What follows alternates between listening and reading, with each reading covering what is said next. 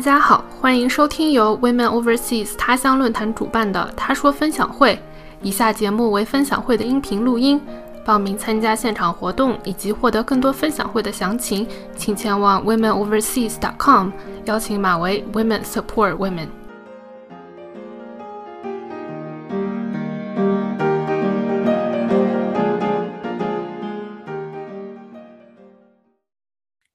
好的，那7点钟了，那我就先来简单的介绍一下我们论坛和这次分享会，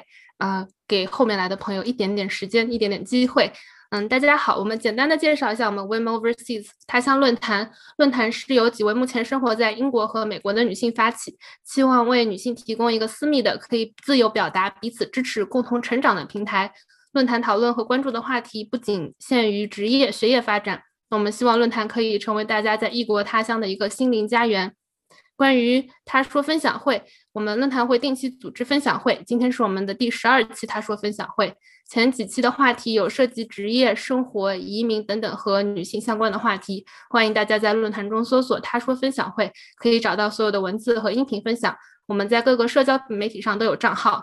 大家可以搜 Women Overseas 他乡，欢迎大家关注我们和我们互动。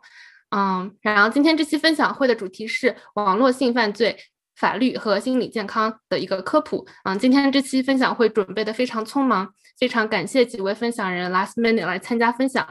临时举办这次的分享会的原因呢，是因为上周末在华人之间爆发了湾区 N 号房事件，但是今天我们的目的不在于讨论这个事件的细节，因为通过这个事件的话，我们可以很清楚的看到这并不是一个单一的事件。所以今天的话呢，我们邀请到几位分享人来为我们做相关的法律和心理援助方面的科普，希望给以前和以后的人都带来一些思考和一些帮助。那我们就先请几位分享人来做一下自我介绍。Sophie， 你可以开一下你的PPT share 吗？ OK， 那我们就按照这个顺序请大家来做一下自我介绍吧，谢谢。第一位是Wisteria。Hello， 大家好，能听到吗？可以。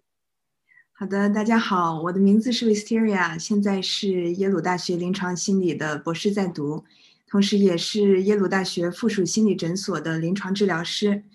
那我今天想先感谢他乡的邀请，还有 Simona 的组织，我觉得这个活动真的特别的有意义，很高兴今天能有机会跟大家分享一些关于心理健康还有自我保护、自我调节的一些想法吧，希望能够帮到屏幕前的你们。好的，非常感谢。那我们也很荣幸的邀请到了立新妇幼关怀中心的总干事刘元芬女士 Kristen。大家好，我是刘元芬，英文名是 Kristen。那我在纽约立新妇幼关怀中心工作。那我们是在纽约，我们主要的服务对象是性侵害、家庭暴力以及人口贩运的受害人。今天很高兴能够来这边跟大家一起分享关于性侵害方面的一些我们的服务的经验跟心得，还有社区及就是各个，但是现在很多大家在不同的国家哈，所以可能我们的资源跟经验比较有限于是在北美这个地方。等一下我们可以有更多的交流。谢谢主持人。好的，非常感谢。然后我们还有幸邀请到了2位律师，那我们请 Camille 来跟我们打一下招呼。Hello， 大家好，我是 Camille， 然后我现在是在纽约州 Louis and Lin 律师事务所工作。我主要从事的是网络法相关的一些诉讼，它可能包括呢我们这次讨论会涉及到的，比如说名誉权的问题，然后也会包括一些知识产权的问题，也会在这个问题里面出现，然后还有包括其他的，比如说网络域名，还有其他的一些网络相关的一些诉讼。然后在这儿工作之前呢，我曾经在旧金山市的检察院的家庭暴力部门，然后有实习过，然后后来在纽约市，就是曼哈顿检察院的金融诈骗部门也实习过，所以相当于从刑事和民事两个角度都有过一些经验，然后很开心可以来这里和大家分享。好的，非常感谢。那我们接下来隆重欢迎我们做了12期分享会之后迎来的第一位男性分享嘉宾吴胜阳律师。请吴胜阳律师跟我们打下招呼。大家好，我是吴胜阳，吴律师。我也是在曼哈顿一家律师事务所工作的，然后平时做这个社区服务比较多一些关于家庭暴力啊，关于这个性侵犯啊，关于这个这个性侵犯之后如何获得这个 benefit 啊。然后我跟纽约有一个组织叫 Womankind， 有的时候会讨教他们一些经验吧，可以说。然后那个刘元芬老师，我也是有耳闻，通过一些其他报纸的一些记者他们说经常采访您这个问题。然后我对这个问题其实没有 Camille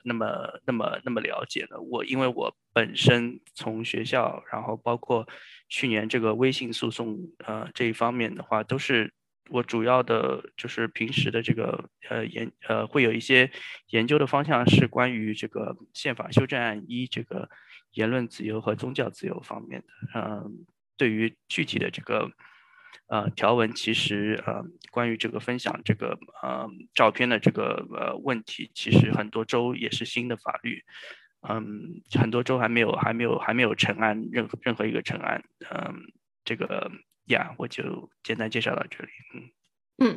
好的，对，我觉得我在看网上的资料的时候，也觉得是非常的模糊每个案子感觉。就是反正我本来就是门外汉，看完之后就更晕了。OK， 那我们接下来的话就进入到我们法律科普的环节。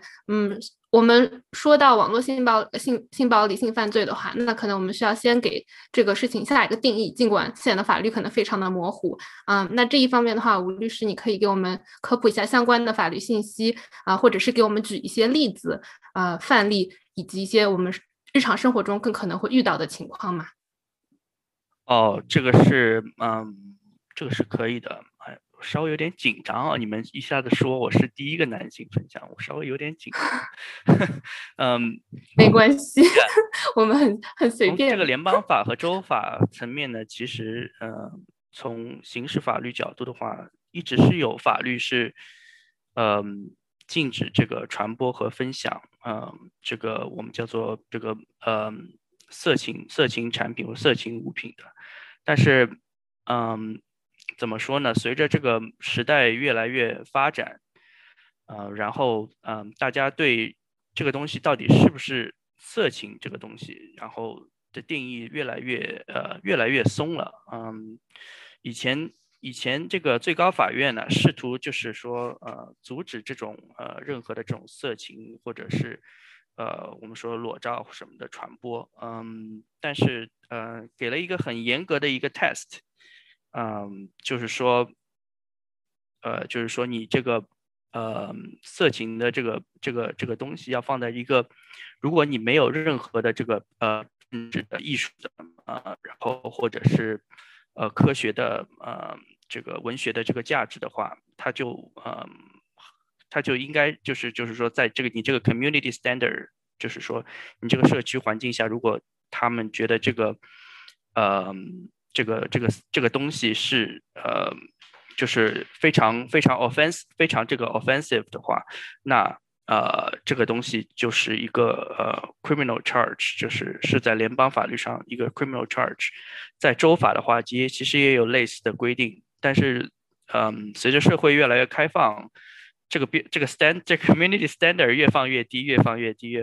曾经是连就是说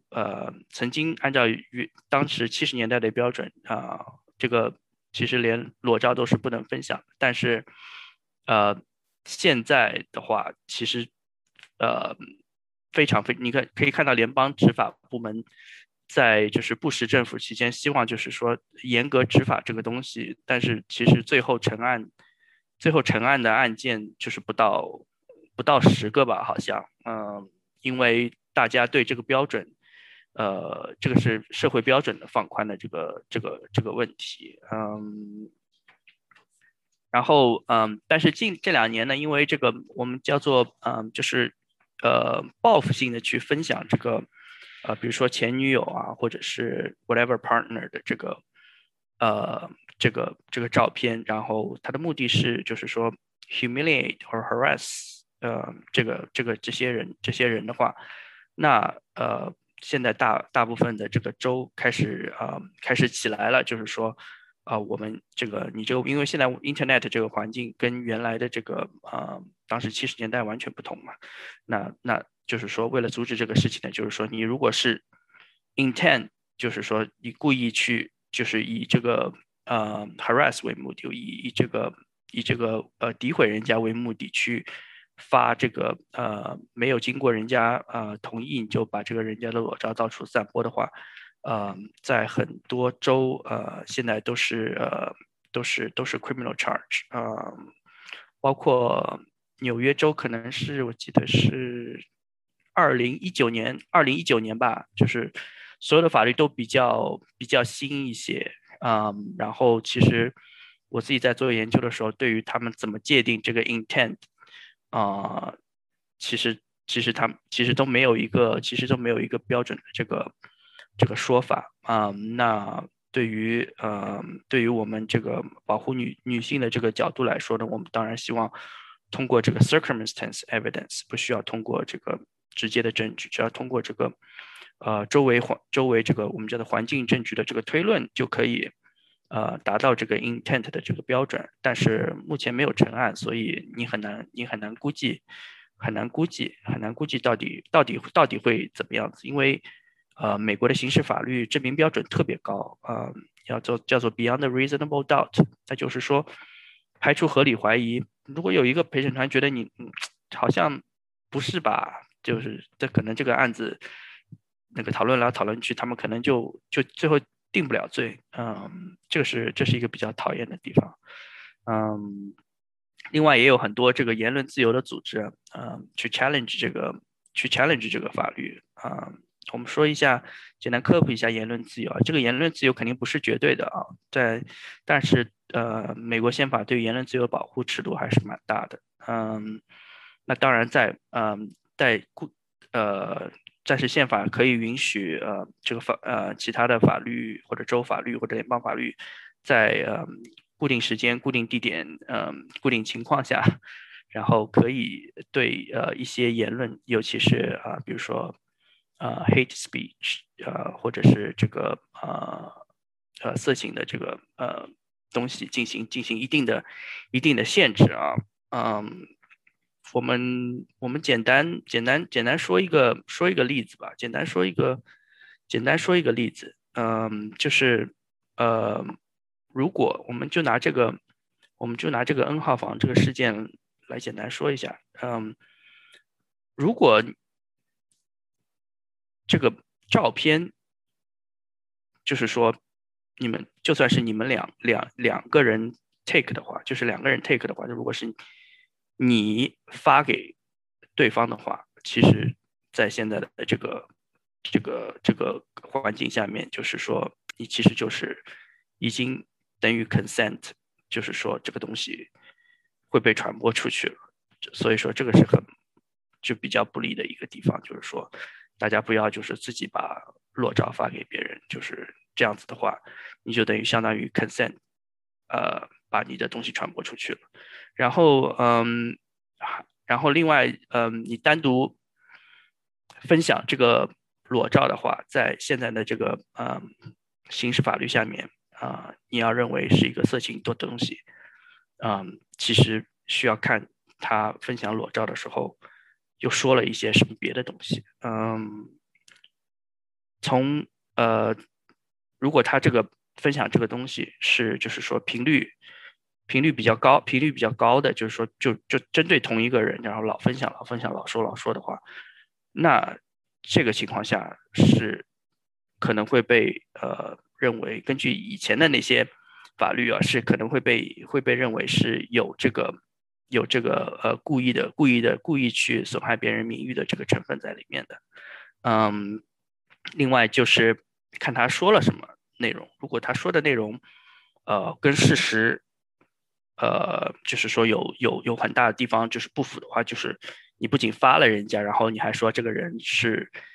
有一些平时有一些什么样的行为，有一些道德上的问题或者是怎么样子的话，这个是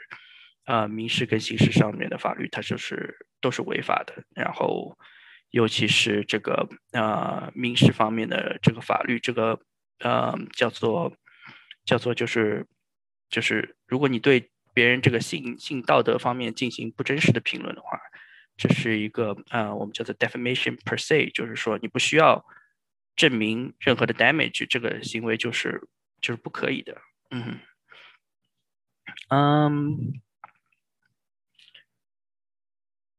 还有什么需要分享的吗？我可以进行一些补充，就是如果你分享完的话，对，可以，好的，我想有一点 challenge 你的一点，就是说我不是很确定是不是，如果你把你的裸照分享给，比如说你曾经的 partner， 你就是你自己 voluntarily， 就是你自愿分享之后，如果他再传播出去的话，我认为这在法律里面依然是属于说是故意，就是说这仍然是法律的制裁范围之内的一点。然后这一点是我想就是我可能会有一点异议的一点。然后刚才吴律师说了很多，然后我稍微回应一下啊，因为你从现实的这个案例里面的话，或者是检察官实践的话，蛮难的。我同意，因为我知道，就是说，就是我就回到刚才吴律师其实讲了一些，然后我就是想稍微把他的说的再稍微总结一下，就是说，我当时当我知道，就是大家想知道为什么自己的一个，比如说我的这个情况是不是属于哪个罪名，我觉得可能大家的一个思维呢还是很传统的一种思维，就好像我去发简历一样，你知道吗？我想看，哎，我的这个我的事实是不是跟他们一模一样？一样的话呢，我才可以报警，我才可以去找律师。但这其实真正意义上的法律思维上面呢，会跟现实中的法律世界呢，会跟这儿有一点不一样。所以说呢，首先我会鼓励大家的一点就是呢，在遇到一些情况的时候，首先去考虑报警，去找律师，而并不是说呢，把自己的一个行为跟那个法条去对号入座。因为首先呢，你可能对法条不是很明白，然后又有很多很多的法条。就比方说，恶意传播一个人的一个那个。比如说传播他的一些私密照片，他可能可以同时被很多个法条cover 住，然后可能很多个法条呢也都不会完全的把它给覆盖住。像比方说像这样的一件事情，我可以想到的，比方说在刑事上面，像纽约的刑事上现在有包括一个就是说传播私密照片罪，它可以也包括比如说stalking， 包括骚扰，甚至包括性侵，然后呢还包括些什么呢？还会包括比如说这个人在你不知道的一个地方去设置了一个摄像头，然后呢你被无意间被拍了下来，然后呢再包括你把无意间被拍下来的事情呢放在了网上。然后这样的一个事情呢，不仅是在刑事上面的一个罪名，它可能同时也是家庭法庭的一个罪名。当然家庭法庭的话，我相信可能，但是这有一点就是说，家庭法庭它必须要是跟你比如说有过亲密关系的一个人，你才可以把它在家庭法庭上去告他。但是呢在家事法庭上呢，也同样的有相关的罪名，也会有性骚扰，也会有性侵，然后也会有 stalking， 也会有 harassment， 也会有 coercion。 比如说呢他来这个人他故意的来，就是说告诉我，如果你不把我的照片，如果你不愿意，比如说跟我离婚，如果你不愿意把孩子给我，如果你不愿意就是说继续跟我在一起，我就把你的照片传播出去。像这些呢，其实都会在很多家事法庭里面会属于它覆盖的一个范围内。然后呢，还有一点呢，就是通常也会有我们所说的民事法庭，就是 civil lawsuit。在 civil lawsuit 里面呢，它也会包括很多东西。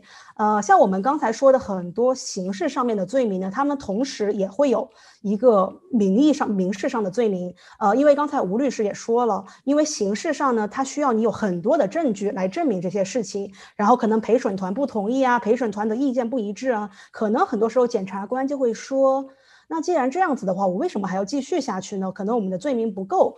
然后呢，所以立法部门呢，为了防止这样的一种情况，他们又会很多的刑法法条里面也会有一个民事意义上的一个救济。也就是说，如果刑事上检察官说啊，我觉得我们不够，或者说我们输了，你依然可以寻找民事上的一个法庭，然后去选择去继续这个法案，并不是所有的法条都是这样子的。我会在第二段，比如说受害人当事人可以怎么做的时候呢，跟大家可以更加具体的说明，比如说这三种的一些区别。但是我就想说的就是说，我希望大家还是在思考这些问题的时候有一个意识。那这个意识就是说，尽量不要把自己去对号入座，就是说有些时候会需要，但是呢你们要做就是说呢，因为很多时候就像吴律师刚才讲的，有一个 intent to harm， 那比如说在纽约呢，他需要你去证明这个人有一个伤害你的一个意图，你可能会说我怎么证明啊，但是可能律师他们就知道该怎么证明，然后呢可能律师就会说，因为我们有很多的一个判例是这样子的，所以说我希望大家可以不要害怕的去寻找律师，寻找法律上的一个救济。然后如果大家想知道更多的关于这方面的一个法条上的新闻呢，我觉得我看一下啊，有一个比较好的一个网站，好像叫 withoutmyconsent.org， 然后这是加州的一群律师他们做的一个网站，然后做得非常好，有一个50个州，每一个州的法条都会给你列出来，然后这就是相当于是我补充的一点这样子。然后我还想稍微补充的一点就是说我知道该这件事情之后肯定也有很多人就 N 号房这件事情，我还想补充的一点就是很多人很好奇的是，如果这些人没有传播我的照片，他们只是在这个群里面对我进行了一些，比如说在一个社交场合对我们的私生活，比如说对性生活进行了一些刻画，然后这个刻画它可能是就是会让你觉得很恶心很难受，那这个事情呢会不会在法律上被 cover 住？我想说的是在这一点上是比较困难的。就像吴律师刚才说的，有一个第一修正案，然后它会保护很多大家说话的一些权利 free speech 的一个权利。而且至少在目前来说呢，你还有一点呢，你们可以想到就是说，如果这些话它有一些对我的一些侮辱，可能可以考虑一些民事上面，比如说在 defamation 像这样的一些 lawsuit 的一些救济。但是如果说想直接走刑事途径或者这样的一些途径的话，可能会有一些困难。所以说也是想跟大家说点，就是说法律只是救济的一个途径，然后他们代表的并不是说是一个道德上的一个标准，所以很多时候可能说这个是个道德上很恶心的一个行为，但法律上它可能目前来说呢还没有足够的一个力量和一个覆盖的一个程度来 cover 这些这样子。好的，谢谢 Camille 的补充。那在我们进入到说作为受害者应该有什么可以做之前，我们可以来刚两位都有提到关于 First Amendment Freedom of Speech 的这方面，那在这方面的话就比如说我散播这个会被 cover 住吗？又或者说我平时上网就是想要评论别人？其实刚刚我也已经讲过了，这个最高法院有一个 test， 就是说要符合它这个三个条件的话，它就不能被保护。就是说，首先它第一点，它就是完全就是没有这个文学艺术政治科学的价值，对。然后其次就是我们说的这个 communities。standard， 然后他说 applying contemporary adult community standards， 就是说当下情况下，其实这条给 patient 团看的了，这个 patient 比如说 patient 团觉得这个东西确实挺恶心啊，然后这就是所谓的这个 community standard， 如果他们觉得 it's fine then it's fine， 然后所以说我说的就是说言论自由其实这个非常 double edge， 这个主要就是这个随着这个社会环境的越来越发展，就是你很难去把这个 standard 就是回到这个很就是以前的那个状态了。就像其他的一些宪法问题一样的，比如有人比如说女性经常争议的一点就是女性堕胎的权利，对不对？然后这个对女性来说，其实在很多国家就是会保护你这个堕胎的权利，但是在那些保守的那些人眼里，你就是杀害婴儿，跟杀人没有什么区别。这一批人其实跟抵制这个色情的人其实是一票人，所以说所以说你也不可能跟他们站在一起，所以说这就是一个比较宪法里面就比较矛盾的一个地方。另外就是刚刚刘律师分享了一个网站，然后对我这里有个网站可以分享一下，然后叫做 Cyber Civil Rights Initiative， 然后它这个网站上面有教你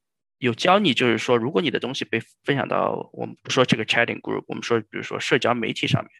那它有一步一步的这个步骤，然后教你如何去让这个网站把你这个东西摘下来，这样子。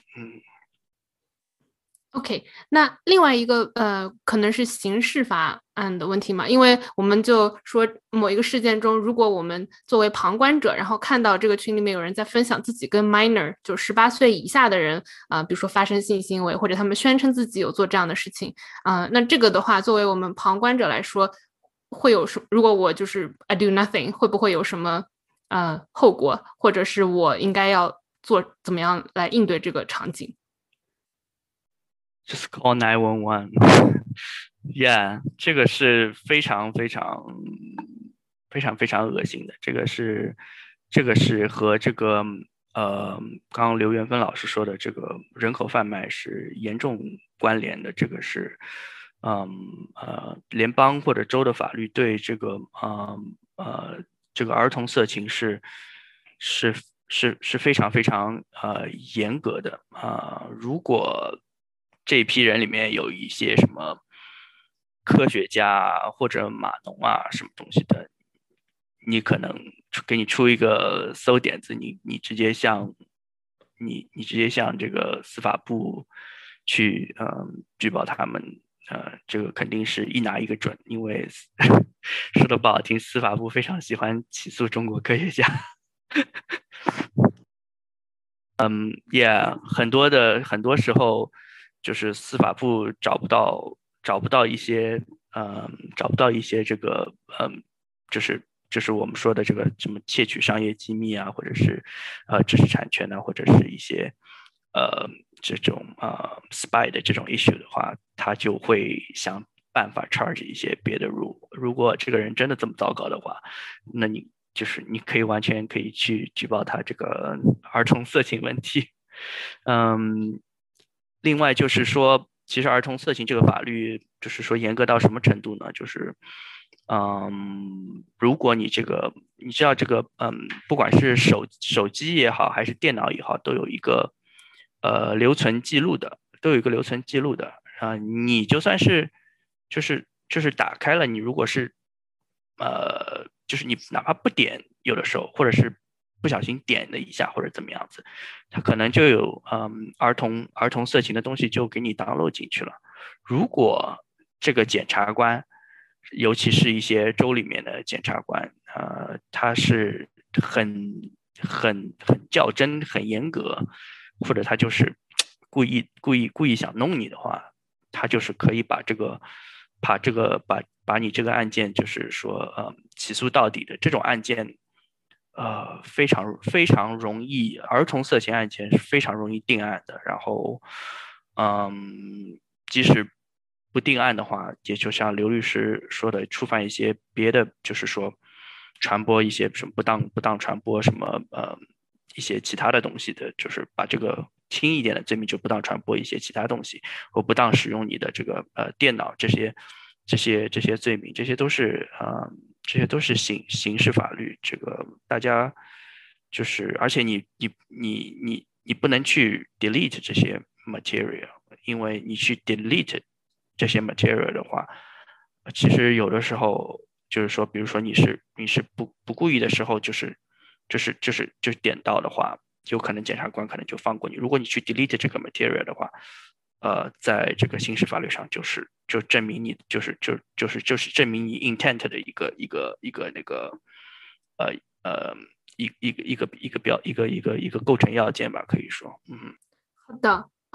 谢谢吴律师的分享。那接下来的话，我们就请 Camille 给我们科普一下，作为类似事件的受害者的话，我们应该如何用法律保护自己？譬如说，如何收集证据，如何去和律师联系，如何去报警，以及要不要报警之类的。好的，然后首先就是开始之前呢，我觉得如果是一个当事人，我就不用受害人这个词了，因为担心大家说要不用 victim 这个词，用 survivor 这个词。那我就如果我们就是当事人遇到这种情况的话呢，我觉得首先要先自己要考量有三个问题。一个问题是说，首先这个人他有没有威胁你？其次，这个人如果威胁你的话，他有没有真的发布这张照片？第三点呢是，这个人他有没有可能可以进入到你的家里面，然后或者是使用你的手机，你们是不是有任何共享的密码？他有没有可能可以通过一些高科技的方式，直接就是说就用高科技的方式来，比如说就是进入你的邮箱，进入你的那种 Apple Cloud， 就是有通过这样的一些方式。这三个点呢都是很重要的，因为他们其实首先呢，我觉得今天的一个问题，其实我们 N 号房这个问题其实跟很普通意义上的就是说网络性犯罪是有些区别，因为今天 N 号房的这个问题呢是发生在一个私密的一个 group chat 里面，但是很多的一些性犯罪呢其实是直接是把照片会泼在一些就是说不管是社交网站上，或者是直接是什么样的一些网站上，然后在那些事情上他们可能还会写出一些你的名字，你的姓名，你的家是在哪里。所以说呢，我觉得可能在这个讨论的时候，我们就要把有一种情况就是说，如果我们可能要单独先讨论一下，如果你遇到了一些这样子的情况的时候你该怎么办，就是说当你的照片其实被泼在了一些社交媒体上面，首先我会比较建议的大家第一点就是报警。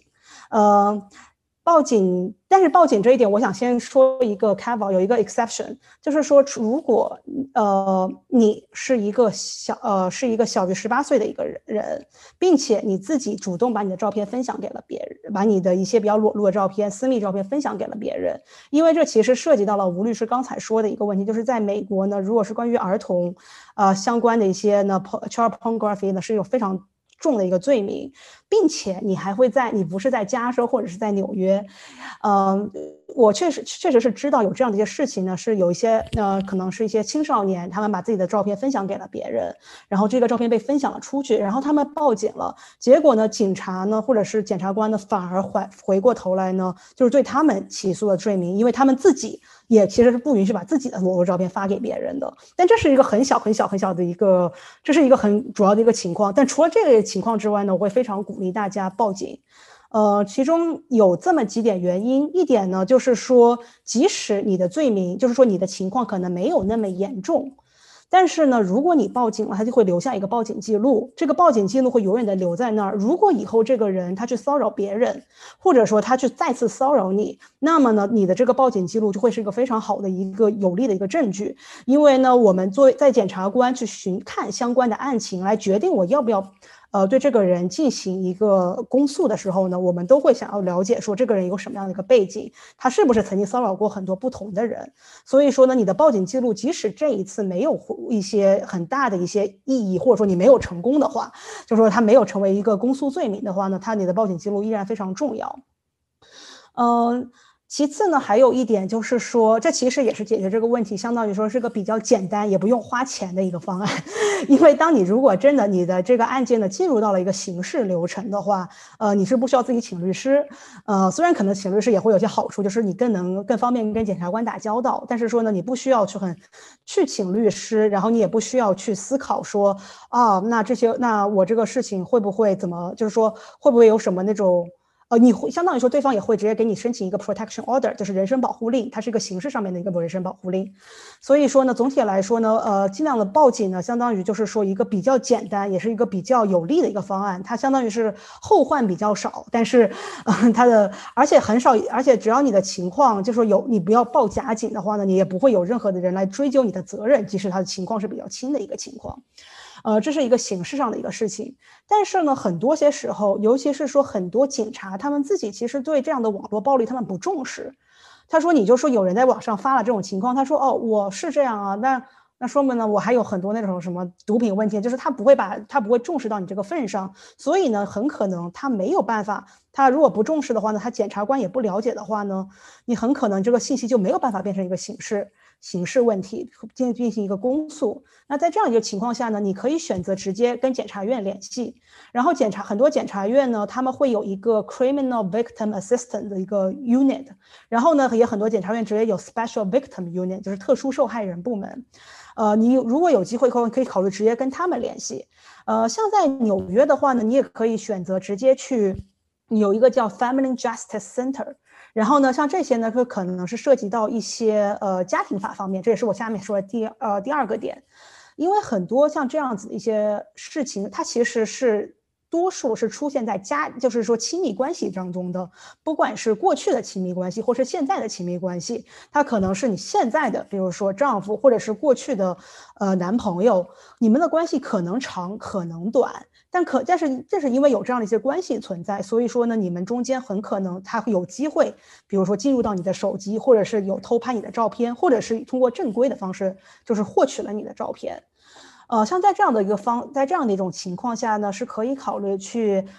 在纽约是叫 family court， 然后直接在这种 family court 呢，你可以自己去申请，说我需要我可以直接作为 petitioner， 然后向法院申请说我需要就是说诉他们，然后呢，你也可以直接向法院申请，我要求一个人身保护令。目前在纽约呢，散播这样的私密照片呢，已经算是一个家庭法庭里面认可的一个罪名了。所以这是也是这样，我就说这是19年发生的一个事情，所以这是一个比较好的事情，在纽约州都是这样。然后并且呢，它这个比较好的一点是，首先你可以自己去做，其次你也可以选择律师，并且呢家庭法庭呢很多时候都会给你提供比较便宜的一个 legal aid， 然后很便宜的律师，他们也有很多很多的资源可以提供。而且就我个人了解的而言，就是大部分的这种public interest lawyer， 也就是说的公益律师呢，他们很多都是在这种家庭法领域在做这个方面，所以说呢，你可以有更加有效的获得相关的资源。在这个，而且它还有一点比较好的处呢，就是说它的要求是比较低的，因为如果你想要去刑事法庭，然后你要说这个人去告这个人，其实你是有一个很高的一个要求，你需要提供一定的证据，就像吴律师刚才提供了，他有一个 burden 是在那儿的。但是在一个家事法庭呢，你的一个证据要求什么呢，都会一下子松懈了很多，甚至说你作为一个人身保护令的一个要求呢，你可能就是说，我认为这个人他是在 harass 我，这个人他打破了我生活的平静，我就可以去提出来。并且呢，你在提出你的人身保护令的时候呢，你可以很明确的说去要求他，比如说我要求他不允许在网上，或者说不允许他去授权其他人第三者在网上散播我的任何的一个照片，或者是我任何的照片和视频。然后如果他一旦触碰了这样的一个 protection order 的话呢，他就有可能会面临就是说是监狱，或者是一个更加重的一个刑罚。所以这个相当于呢，也是在家庭法庭比较好的一点。而且在家庭法庭呢，也有很多其他的罪名就是供你选择，就是除了那个散播之外呢，你也可以说是 harass stalking， 然后 coercion， 然后就是这也是为什么呢，会比较建议大家就找律师，因为律师的话就会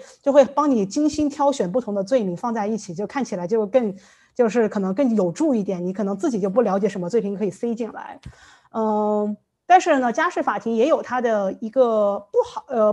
的地方，就是说它总体来说它还是有限的。那比方说我们俩就是比如说在 Tinder 上认识了，然后我们发生了一些关系，但我们俩并不是一个 serious relationship， 那在这种情况下家事法庭可不可以 cover 呢，就我自己不是很清楚，因为它其实还是有一个界限在这里面。所以说你可能可以诉的人，或者是说你可以使用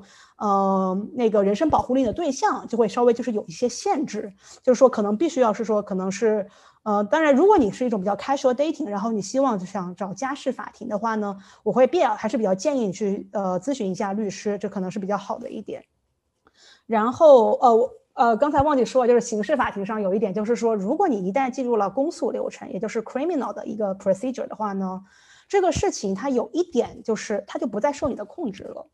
也就是说你在未来我突然一下子再次爱上了他，我不想再诉他了，可不可以？不好意思，不可以。然后我突然一下子就是说，我不愿意再帮助你们检察官了，那怎么办？那就不好意思，你就必须要来作证。所以说呢，他是会有意。所以说，当我们在检察院做亲密关系暴力案件的时候呢，我们遇到一个很常见的一种情况，就是当事人选择翻脸不认人，然后再对着陪审团说他没有伤害我。所以这也是我们就是作为检察官的时候呢，会比较担心的一种情况。当然我相信接下来的心理咨询的两位专业人士会向大家解释为什么会有这样的一种情况出现。然后在第三点呢，就是一个民事诉讼。民事诉讼呢，它有一点好，它比家事法庭好一点，就是说它其实你可以选择自己提出诉讼，然后呢，你可以针对的对象会多元化一些，它不需要是比如说你曾经是有亲密关系或家庭对象的部门。同时呢，民事诉讼的话，你可以要求更多的钱，更多的 damage 啊、这么说好像有点太直白了，但是确实是这样，并且民事诉讼呢有更多的罪名，有更多的一些选择。比方说这个人他恶意侵入了你的电脑，这个人他恶意的，比如说通过一些什么手段来窃取了你的一些聊天记录，窃取了这样一些事情。包括比如说他在网上辱骂我，然后他这是 defamation， 也就是吴律师提到的名誉权也是一部分。那这些呢都会是民事诉讼里面的一个部分。但是那我想说民事诉讼的这一点呢，我会把它作为就是说最后的一个选择，即使我自己是做这方面的律师，我也希望大家来找我。但是最后的一点是因为它的费用会非常的高昂，而且民事诉讼律师来直接给你说实话，给你做一个给你就是说免费做，或者是给你一个非常就是说给你公益律师呢，相对数量会稍微少一些，你可以得到这方面的救济会稍微少一些。然后其次呢就是说而且据我了解，就是回到就是说如何寻找律师这一点，就是说因为这方面的一些诉讼通常意义上来说呢，你的对象不一定是很有钱的一个对方，所以说很少会有律师采用 contingency fee， 就是说比如说你打赢了官司，我给你分% 多少。因为这类案件通常是名誉保护类的案件，所以很少会有律师会选择这种方式给你，所以通常还是会用比较普通的，比如说按小时收费这样的一种方式。所以我首先就是给大家介绍的呢是一个就是一个三个不同的体系，然后我想在这个体系之后呢，我想说一下就是说你可以做一些什么，就除了就是在了解这个体系之外，我好像也说了可以做些什么。首先呢，如果说你的这个照片直接是在网上的话，我会比较建议大家在证据保存方面是马上就是说对它进行就是说一个截图，然后我会比较大家建议的一个截图方式是一定要整个页面完全截下来，然后上面最好要包括时间、日期、网址，以 PDF 的形式储存。如果说是你的不是就是说如果是当事人是比较在一个比较困难的地方，比如说他们甚至没有自己独立的手机和独立的电脑的情况下呢，我是建议就要通过纸质版的保存，因为在现实情况中很可能会出现比如说对方把他的电脑也是砸了，把手机给砸了，就是说这种比较可怕的一些情况，那这样的话你仍然有这样的一个证据。视频的话也是要完全的一个保存起来，也是要全部的保存起来，然后包括如果他对你有任何的一个威胁，也一定要就是把所有相关证据呢要保存好。保存证据的时候呢，千万不要有意识的进行自我节选，这句话对我有利，这句话对我没利，一定要就是完全完完整整的保存，就否则你有利没利这种呢，就是会容易出现一些问题。如果这个事情是发生在了一个互联网上的话，你们是首先是可以选择，比如说是直接给那个网站发邮件，就直接是说要求他们去 take down。像这样子一个模板呢，在网上是很多的。然后呢，至于你是，还有一点呢，你也是可以就是马上给他们发邮件说要求对方储存相关的法律性，就相关的一些 data 信息，比如说这个人是从哪个 IP address 进来的，这个人他的账户名、账户是什么？因为很多的互联网公司呢，他们会定期的要就是更新他们的 log 还是什么。总体来说，这些信息呢，大约每6个月可能就会有一下子就会有一个更新。所以说，如果你等太久，你的话，很可能他们可能这些信息就完全没有了。所以说你们这种通常呢我们会叫 legal hold， 然后就是其实给他们发一封邮件会说啊，我打算就这个事情呢去采取法律行为，所以我希望你们可以给我 hold 住这些相关的信息。不是所有的人都会理你，也不是所有的大公司就会说啊我们这么做。所以说如果大公司或者说这种事情他们没有一个很好的回应的话呢，最好的方式呢就是马上提起诉讼。因为提起诉讼的话呢律师他们很快就可以直接向对方发出一个要求，这是一个法律意义上的要求，他们 hold 住这些信息了。所以说呢这个是一个很关键的一点，就是这也是为什么要尽快的可能要提起一些法律行为是比较好的一个行为。除此之外的话呢，我还有一个行为，就是说你们也可以选择，如果是对方只是就是说 coerce， 就是只是说威胁的话呢，你们也可以考虑，就是说直接去寻找律师，要求律师对对方出具一个律师函，然后这个律师函的一个信息是说，我知道你们要你现在做的事情已经触犯了 ABCD 法条，那么呢，我现在要求你必须删除所有的信息，并且给出一个正确的一个回复，就是说告诉我我已经删除所有的信息，然后把所有的可以的信息都转接给我。如果你不这么干，那么我就要提起诉讼，这也是可以做的一个行为。然而就是说，但是我还是要说实话，就是说这种行为呢，它的法律的震慑力是有的，但是震慑力可能也是一定的震慑力，因为你还只是说就是震慑，别说我可能会提出法律行为，所以说它还是跟真正的法律行为是有区别的。所以说如果对方依然我行我素的话呢，一封律师函可能不是很能解决问题。所以说这就是其中的一点。我还想要提到的一点就是说，我知道很多人不是很多人在思考到法律诉讼的时候会有一些担心，那就是说你知道这些担心可能是很多，我自己也比如不管是作为一个 international student 的一个担心，不管是还是作为一个女性的一个担心。首先我想说的是，在一定的情况下你是可以申请匿名进行诉讼，也就是说你可以以 Jane Doe 或 John Doe 的行为说我要匿名进行诉讼，这个并不是说法院100%会同意你的，你是需要向法院进行申请。但是呢就我们目前的一个经历上那种观感上来看，如果这个案件是直接跟有人在网上蓄意泼你的私密照片相关的话，法官还是很有可能会同意你以匿名的方式进行诉讼。所以说呢这可能就会，这是一个很好的一个事情，相当于你不会谷歌你自己的名字，就会发现这个诉讼就会泼在网上，这个相关的法律会拖在网上，这是很好的一点。第二的一点呢是法律上有一点叫 protective order，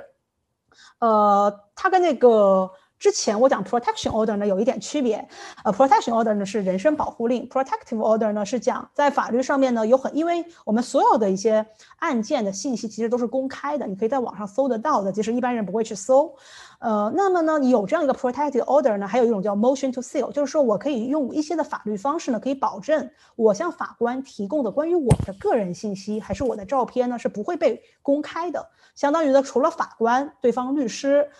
之外呢没有其他的一些外人可以看得到。所以呢这也是一个很好的可以保护我自己的一些私密的信息不会因为法律的关系被泼出去的一个缘故。其三呢就是在签证方面，我知道很多人会担心这一点，然后我相信之后的其他的专业人士也会分享这一点。就是说首先呢我没有听说过呢，因为你是不管是作为民事诉讼还是刑事诉讼的一个刑事诉讼你还不可能是原告，民事诉讼和家事诉讼的原告而让你的签证有任何的问题，这个可能性不太大。而且呢如果你是在作为一个刑事诉讼的一个受害者的话呢，在美国其实是有一个U 签证，也就是说如果你是比如说是真正是一个刑事的问题的一个受害者的话呢，你是可以有一个签证的有一个新型的一个签证来帮助你，因为他也是想鼓励更多的一些受害当事人呢，他们不要因为其他的一些原因啊，就是害怕不敢走出来。目前来说呢，我没有听说过有人是通过了网络性暴力，也就是说不涉及到人身伤害的方式呢，获得过这个 U 签证。但是呢，我知道这些事情其实是有人在努力的，他们是希望可以推进这些的。所以呢，我也是想说，希望大家不要很害怕，就是因为签证的一些关系来涉及到这些。问题。关于 defamation 的话呢，我会之后在下一个环节可能再说，我就不在这个问题上多说了。我还想补充的一点就是，可能有一些人会遇到一个问题，就是说这个人在网上泼了我的信息，但是我不知道他是谁。如果是这样的一个情况，我该怎么办？我是想说的是，如果你遇到一些这样的情况的话，我想说你依然是可以在法律上去诉他的、告他的。这样的一个这也是我们传说的一个叫 John Doe 诉讼，也就是说呢，对方我们现在不知道是谁，但是我们在开启了这个诉讼之后呢，我们可以直接向比如说他的那个 IP address 的那些人啊，或者是像他的那些有他 account 有他 email 的人呢，去 identify 去辨认这个人是谁。所以说，但是啊，这个实话就是说，这相关的诉讼其实是比较漫长，然后也是说有很多的事情会在中间发生的。所以说呢，我希望，但是如果遇到一些这样的情况呢，也不要害怕，就是说法律是在这样的一些问题上也是有它的一个救济方式的。所以说，即使你不知道就是对方是谁，你依然可以使用法律的武器呢来保护自己。然后我说的就还蛮多的，那就这样。好的，谢谢 Camille 的分享。然后刚刚关于网络的事情，因为我在一家网络公司上班，基本上现在因为欧盟的话90天，就我们的信息只能保存90天，90天之后的话可能就会再想要拿回来就比较困难了。我也说一下关于这个报警的这个问题啊，这个稍微跟这个 Camille 说的有点出入啊。其实报警的这个记录也是一样的，也是180天就会被销毁的。然后所以说你报警的话，你要 push 那个警察 very very hard， 你一定要让他给你一个报告，一定要有一个报告，没有报告的话是不行的。我们叫做 有。如果单纯报警的话，180天就没有了。在纽约是这样子，不知道我估计别的州也不会保存特别长的时间。但是这个你也知道 ，NYPD 是这个警察靠得住母猪也上树的，所以说你一定要 push very very hard。这是一个新的法律，可能他们自己都不知道。但是呢，你要知道女性这个群体呢，也刚刚 Camille 说得到，很多时候我们在援助家暴。或者是人家咨询的话，说有没有报警？没有报警，没有报警，没有报警。It's like a no case。检察官也很困难，我们援助的人也很困难。所以女性大家就 stand with her， you know as a whole community。所以说，你今天就是前人栽树，就是后人成荫嘛。这个一旦这个社会氛围吵起来了，这又是一个新的法律的话，可能以后。各个层面会越来越重视这个问题。好的，感谢。因为我们现在时间离8点钟还有8分钟，那希望我们接下来8分钟可以快速的来讨论一下关于像类似事件之后，如果我在网上报了那个施害人，我先用这个词的信息，就比如说Amazon 的老总他就告了他就说是他那位女性的。Brother 是把他们的照片泄露出去的，然后那位 brother 就反告他 defamation， 然后就反正那个新闻我读了很久。但是像这种情况下，比如说我把别人的信息我说是他传播的，然后那人可不可以反过来告我诽谤？以及这中间有没有什么需要注意的事情？两位可以来介绍一下，快速的介绍一下，谢谢。那我就想快速的就是说一下吧，因为我其实自己非常关注那个豆瓣上发生的整个事情，作为豆瓣重度用户。那我想说的就是说有2点，就是说首先就是说我不是很建议，就是首先我想说一下，作为诉讼律师的话，我们看什么都有法律风险，所以说我们说的话可能也有一点骇人听闻，但是我还是不是很建议大家在自己不了解一手的情况下贸然去分享一些就是说，因为在美国呢，它的要求是很低的，就是说只要你 republication， 就说甚至你转了别人的一个 post， 它甚至都可以成为一个罪名，就是说，就是这是一个民事诉讼上的一个诽谤，然后呢，但是呢，还有一点区别呢，就是说，如果对象是像比如说亚马逊的老总，或者是像刘强东，就像这种人呢，他们因为本身呢是 public figure， 他们本身呢就是一个公众人物，那么呢我们去诽谤他的一个要求的那个额度呢就会稍微高一点点，就相当于他如果说他要告你诽谤呢，你可能得说的很坏很坏很坏才行，但是你要是作为普通人呢，他要告你诽谤呢，你可能他就是说更简单一些，因为说那些你想那些公众人物啊，他们的事情可本身就是可以随，就是总体来说呢还是舆论当中的。但是呢关于本次事情呢，我想说我知道本次事情他们有很多是当事人是一些比如说在大厂工作的一些男性，他们可能本身呢还都是一些私人的一个角色。在这个时候呢，我想介绍的是一条法律，这个法律我特意把它的中文搜了一下，叫怎么改，它叫 Anti-SLAPP Law， 然后呢它的中文呢就是讲反对那些针对公共参与的策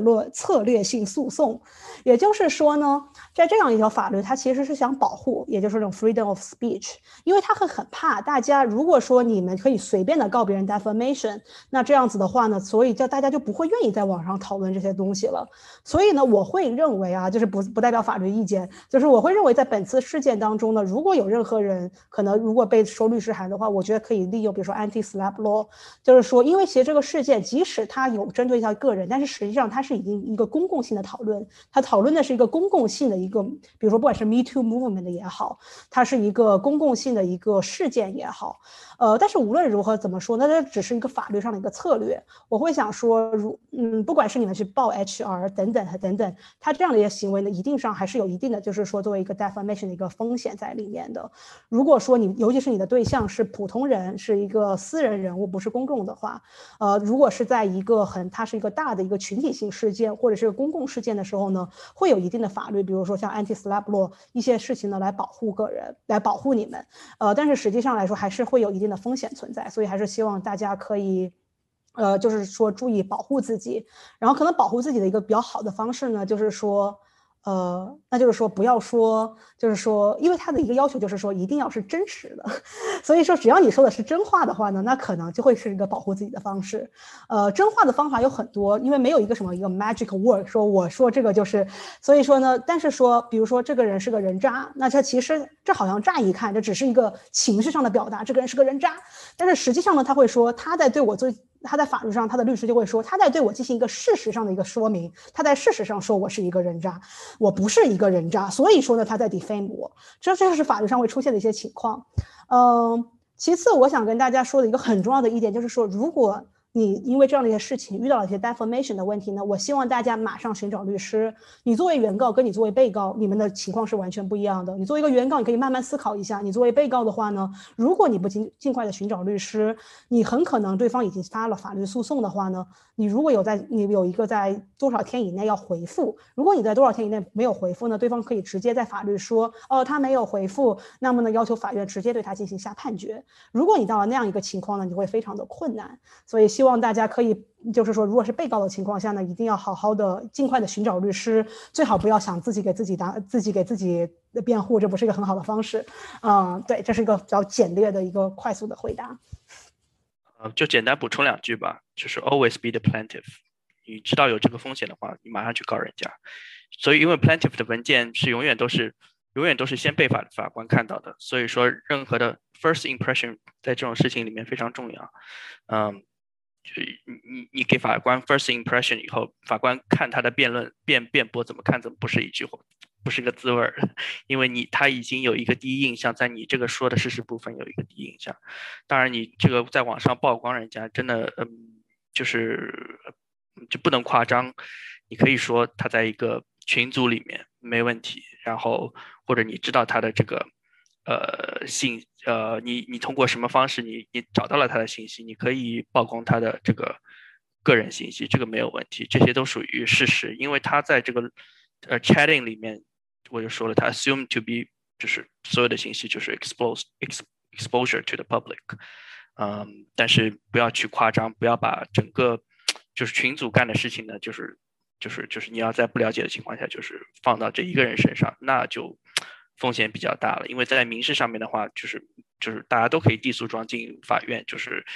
你告我，我告你，这个很多时候打起官司来就是有很多不确定因素在里面。就补充这两点就好。好的，非常感谢两位律师今天在法律部分的分享。如果大家有什么问题的话，可以在 chat 里面问，然后我们最后有时间的话会进行 Q&A 然后非常感谢两位律师。然后现在的话，我们就进入心理和社会工作这一方面非常感谢两位的等待。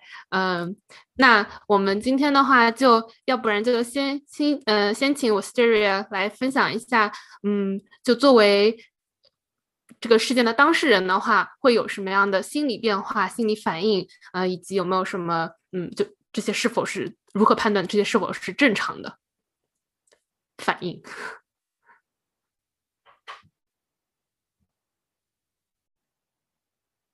好的，谢谢 Simona。 那就是 too long didn't read 的话，简单讲就是只要你有的反应就都是正常的反应，然后我再接下来细讲一下。我觉得我们首先要意识到的一点就是，当我们受到伤害、受到性伤害引起的各种各样的反应，这个其实都是我们的身体、我们的大脑经过就是 human as a species 这么久以来的一个进化最终达到的一个自然反应。那我喜欢举的一个例子就是，就像汽车驾驶座的安全气囊一样，就是它是 building 的一个安全机制，但是如果你想一下，有时候安全气囊它弹出来的力气可能会很大，然后如果上面放了一个东西的话，可能那个东西会砸到你，或者这个气囊本身会伤害到你。所以虽然这个气囊是为了保护我们的安全，它也可以保护我们的安全，但是这个过程中可能会有一些附加的压力。所以接下来我讲的这些反应呢，大家可以这么去理解，就是这个试图保护我们的安全气囊它在弹出来的过程中产生的一些附加的压力。那我们很多时候从临床诊断的角度讲，幸存者可能会有抑郁、焦虑，然后创伤后应激障碍 PTSD。 但是我想强调的一点就是，这些诊断、这些标签它并不是非黑即白的，就并不是说你达到了你有了这个标签你就是病人，或者说你没有这个标签，你的经历、你的这种 experience 就不是合格的，或者不足够被人重视。接下来我讲一些具体的例子，就是这些都是比较常见的。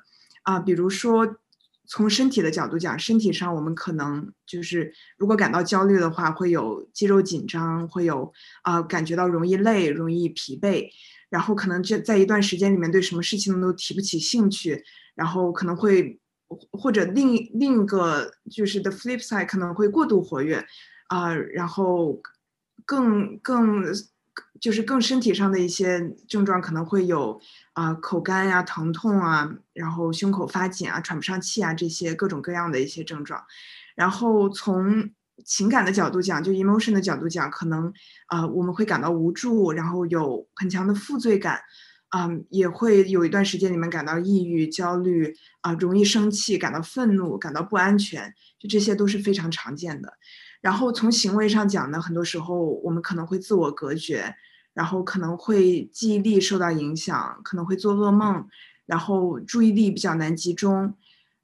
如果是抽烟或者饮酒有这个习惯的话，可能抽烟和饮酒的这些行为会增多，然后或者有可能工作过度，或者完全不去工作，就是会有一些行为上的改变。那为什么我们会有这样的反应？就又说回去，如果从进化的角度去理解的话，我们遇到危机或者遇到意外的时候，说白了就是两大块选项，就是 fight 或者 flight。 那很多时候我们面对，就是我们作为被动的一方，我们面对别人给我们造成的伤害，很多时候尤其是网络上的性伤害，很多时候我们没有办法 fight， 这个伤害就已经发生了，那留给我们的唯一选项就是 flight。 那我们 flight 之后，事后我们的大脑就会学习，就会判断，就会记住，flight 的结果是安全的，所以我作为大脑，它可能会不停地重复相似的反应，这样久而久之就会形成我们会过度的警觉，或者说我们对生活中的其他刺激信号会产生一些比较麻木的反应。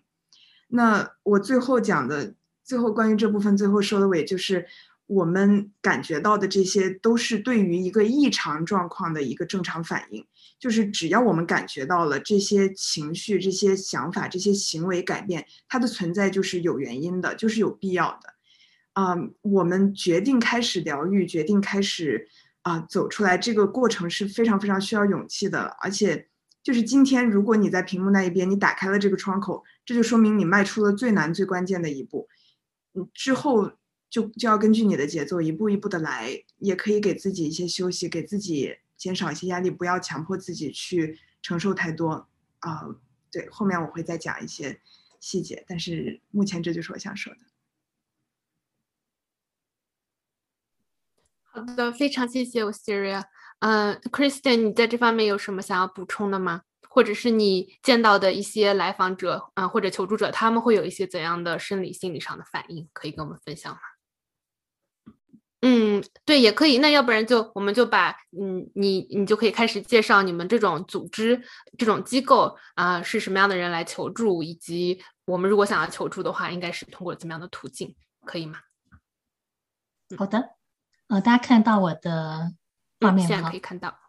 好，我们是纽约立新妇幼关怀中心，好，这是我们的热线电话。那刚刚那个Camille讲到 Family Justice Center， 那我们机构的办公室是在 Flushing， 这边是因为有些是外州或其他外国地方的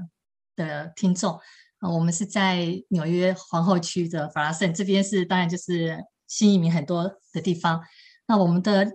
另外两个办公室就是在家庭正义中心 Family Justice Center， 一个在 Brooklyn， 一个在 Queens，所以我们直接是在检察官办公室，他们跟他们在同一层楼里面。那这边也其实谈到，其实我觉得这种跨学科的对话是非常好的。我们刚刚很明显的看到心理咨商师跟律师的讲话，对针对这个事件这种案件的反应跟讲话是不太一样的哈。但是当事人他经历到这种事情的时候，坦白说会到我们机构来的时候，通常也都是 70% 都是已经有法院案子了。因为大部分人都会觉得家丑不外扬，或是这种性侵害的事件很犹豫要不要报警，很犹豫要不要有法律行动，所以会来的话大部分都是已经警察或者是检察官或者律师推荐，或是医院送过来。所以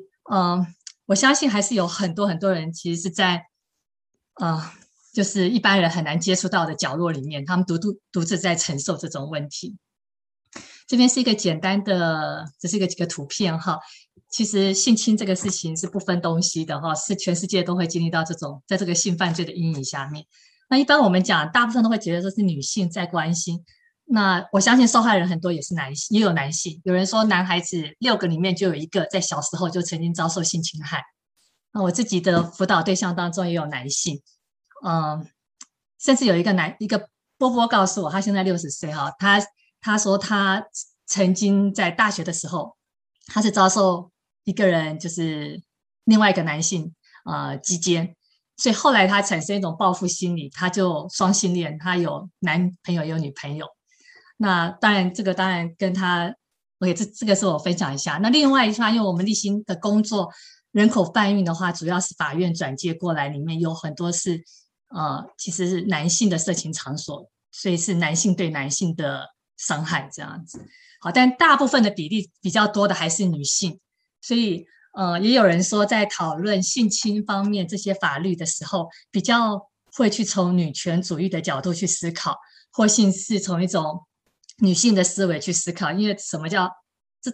这种伤害的话，大部分我想男性跟女性对于性还有对于性侵是有不同的想法的。好，那还有个比较刚刚吴律师也提到未成年的受害比例超过50%的。那只要是针对未成年的性侵害，这个绝对都是很严重的事情，检调单位绝对是直接会介入的，儿童局会介入。那如果有交易，就是金钱交易，这里直接就说是人口贩运，未满18岁以下。那这个在我们的实例当中是经常碰到的，尤其现在很多青少年翘家逃学，那他们要在外面过夜怎么过？其实很多孩子他13、14岁，他可能就是大哥哥给他一天40块，他就陪他过夜。好，那这个东西被抓到是很严重的事情。但另外一个可以讨论的就是，如果2个都是未成年。好，这个是在实际上面会碰到的一些情况。那有人说是两小无猜呢，那有人又说那个是欺骗。好，在当间每一个州有不同的法律，有不同的定义。在这边是超过4岁以上就没有任何借口，但如果他们同年龄或差2岁都未成年，这个在法律上面是的确是个困难点。好，这边这个统计还是台湾的统计，每半小时就有一个性侵案件。我刚刚上看了美国这边是每72秒钟就有一个性侵案件，所以我们今天这个讲座有2个小时那这个可以2个小时的话，那是有将近100个案件会在这个情况当中发生。还有就是加害者大部分都是认识的人，刚刚2个律师都有提到，加害者大部分都是认识的人。当然我们立心服务的对象里面有性工作者，他们很容易被客人性侵害。好，所以那个很多是陌生人。那也的确有一些人他是真的是就是被陌生人攻击。有一个阿姨，她现在已经60岁多了哈。她当初就是被一个从监狱刚放出来5天的人强暴，那她是第6个被强暴的，所以那个是连续这样强暴，而且她被那个她的鞋子打伤，所以她肋骨断2根，导致她不能工作。那接下来就是很多其他的生活上很多需要帮忙的事情。那我们也都知道2018年开始美国就在谈那个 U2 运动嘛，不是运动，这是一个movement， 然后世界各地都在谈这个问题，所以性侵现在变成是一个大家很关注的话题。我想在美国这边毕竟很多的法律已经算是比较走在前面了，因为一连串的下来，比如说2017年那个 Cosby 他被600个女性告下药性侵，2018年那个体操队被告有169个人告那个拉萨尔那个体操队的那个医生对医性侵，他被判现在超过100多年哦。2018年大法官卡瓦诺他被大家质疑他高中的时候醉酒，然后有没有涉入性侵的事情，所以这个话题现在变得大家都会去关注。那刚刚吴律师也提到，其实性观念、性价值这个是随着社会一直在改的，所以其实会影响到法律嘛，对不对？法律它本身是不只是逻辑问题，还有经验问题，所以这些案例在累积起来。那现在谈到网络性暴力的确要起诉是不容易的事情。的确刚刚我们现在2个律师讲的时候心惊胆跳，我相信有些人他就在想说，到底我能不能讲出来？讲出来有什么意义？讲出来如果没有意义，甚至伤害比讲出来更大，他们就会犹豫要不要讲。这就跟那个 Me Too 运动一样，当时其实因为我们立心的确是有拿司法部的经费，那他们会认为其实有时候一直鼓励当事人站出来讲出来，但是我们又不能够提供他更后其他的那个帮助的时候，其实反而会让他面临更大的应该讲负面的影响。那上这个礼拜才发生的事情嘛，就是几号？这礼拜3月25号，南加大那个校医他性侵，现在站出来讲的有700多个人，他已经被整个学校被罚超过10亿美金。那这一些东西还有2019年2月的时候，纽约州通过了儿童受害法，延长了儿童时期被遭受性侵的话，那个他可以在55岁之前都可以提出民事诉讼，28岁之前可以提出刑事诉讼。那这个对于很多童子军啊、男童子军啊，或是天主教会造成很大的影响，甚至有天主教堂直接宣布倒闭，因为赔不出这么多钱就是这个都是整个社会都在对于性侵的关注，还有价值观、性的观念，这些都会有影响。那从早期，当然我知道律师都在这边，律师都知道在法律自己在改进，每个国家每个州也都不一样，可能刚开始是最大限度的反抗标准，要看到这个女生有不能讲女生，当事人有怎么样反抗，那接下来就是合理反抗。有的时候她当下没有努力那个肢体上的反抗，那是因为她为了保护她自己，但是可以考虑他合理反抗。那接下来就是演变成说 No means no， 他说不就是真的不。现在当然更进化演变成只有他说 yes 才叫 yes， 他没有说 yes， 他说所以这个东西其实我相信现在可能在法律上法官判决不一定是真的是根据 yes means yes 的哈，但是这个已经是现在比较要求是这样。加州应该是在2014年就是朝向这个方向在执法。那当然我们这当中就会有考虑到很多在婚姻内有没有性侵害这个问题，这个是很多亲密关系的人可能还敢告，但是结婚的人先生性侵他告到底法官听不听，但是刚刚Camille是讲家庭法院的法官是会考虑的，Supreme Court 应该也会考虑的。再来是滥用信任的问题哦，如果对方他是有比如说他是有要照顾你啊，医疗监护收养看护教育医疗这些地位的人，那当事人可能基于信任因素他就陷入了被性侵或伤害这样子。所以其实我觉得这个在美国其实美国师生恋是比较少的哦，是比较少，我想大部分人都对这个基本观念是有的，就是老师这个应该是保护到21岁，老师如果跟学生谈恋爱那中间发生了性关系这个东西，这个其实是这是可以被起诉的。那当然我们有服务到一些留学生他超过21岁，然后他像我曾经有他是念博士班学生，那他觉得他跟那个教授也是两厢情愿，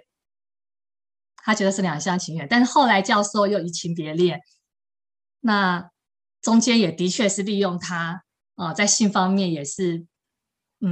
我们也可以说是有虐待这样子，那这引起很大，就当然就是有争议在那边哈。刚刚律师们也有讲到通常华人不敢报警可能是考虑到身份问题，尤其留学生嘛，在这边他可能他离开这个环境他身份马上就失去问题了。好，那如果继续留在这个学校继续留在这个系上面，他每天看到这个施暴者加害人，这个中间是真的很大的问题。那如果是先生或者是前夫或者是前男友，好，再来就是利用地位，那就职场上面的，比如说他是上司，好，他说用这个现在纽约州是每一年每一个机构都一定要有这个性骚扰的这种训练，全部员工都要相关的训练，不只是异性之间的，同性之间也有可能被告性骚扰，比如说男性去摸另外一个男性，或是女上司拿一些不雅的照片给女性的下属，这些现在其实都是有可能被告的，但是当然在案例上面有多少我不知道，然后我也不知道有多少律师愿意接这种案子，所以会变其实受害人本身我们讲他是受害人了，但是他我有时候我们当然我们身为像心理咨商师或是我是临床社工，我们也会讲说我们都会尊重当事人的意愿，不会 push 他。那我觉得跨学界的交流是很好的，因为我的确碰过这种案子，一个30岁左右的女生，她到一个大楼里面被大厦管理员强暴，那当然检察官办公室就开始帮她做事啊，然后其他的那个他当下整个人都慌掉了，所以他就什么都不想要，他没有跟检察官配合，他就在家里当然就Wisteria起来了，躲起来了。过了一阵子之后，因为他也有律师，这个案子是很大，这个男孩子这个强暴他的那个大厦管理员他其实当时只有22岁，他比这个女生年纪很轻，那他被判15年，他关进监牢了。就像刚刚吴律师说是谁卡米拉说他也没有钱，他也赔不出钱，所以 Civil Court 他起诉他也拿不到钱，那当然律师就建议他告这个大厦，因为他是大厦管理员，但是他又是下班时间，但他穿着制服，因为这个案子拖了5年，那中间还有 U visa 的问题。那可是受害人的确是当下都慌掉了。其实到后来他到2年之后，他有见心理咨商师，但是谈，我也坦白说，有的时候有一些心理咨商师或者有一些纯咨商的话，他不了解法律，的确是延误了法律上的追诉，对他后来的案子的确是有点影响，像 U visa 到现在5年了还没下来。所以这东西当中有时候我觉得其实这个也很为难，因为对他来说，他在家里整整3年都没有出门，也没有上班，他的钱全部是从中国这样子家人朋友这样寄来支持他。所以整个要帮助受害人有时候的确不是那么容易，从检察官或律师的角度希望他就事论事，直接把当时的情况讲清楚，但他有可能他记忆力也会衰退，或是前后证词讲不清楚，这些东西都是非常有可能发生的。好，那关于同意的问题，就是这是一个就什么叫同意哈？这个当然大家在法律上都会在讨论。哎，对不起，因为我这个 PowerPoint 我不应该这样弄。好，那我们在帮助辅导这些当事人的时候，其实最常碰到的一个困境就是什么叫做社会正义，什么叫司法正义。那当事人最容易讲，尤其是华人最容易讲说还我一个公道，我只要还我一个公道。那什么叫公道？其实他很难过这个关的话，他心理这个障碍，他其实忧郁症、焦虑症、PTSD 都出不来的，他就是要一个公道。那很多时候从法律上看公道或社会上看公道都很难给他一个公道。那当然我们也知道复原需要时间，但是你跟当事人讲说复原需要时间大概要5年、10年、20年，我想当下他是不可能，他就是整个人就是情绪起起伏伏。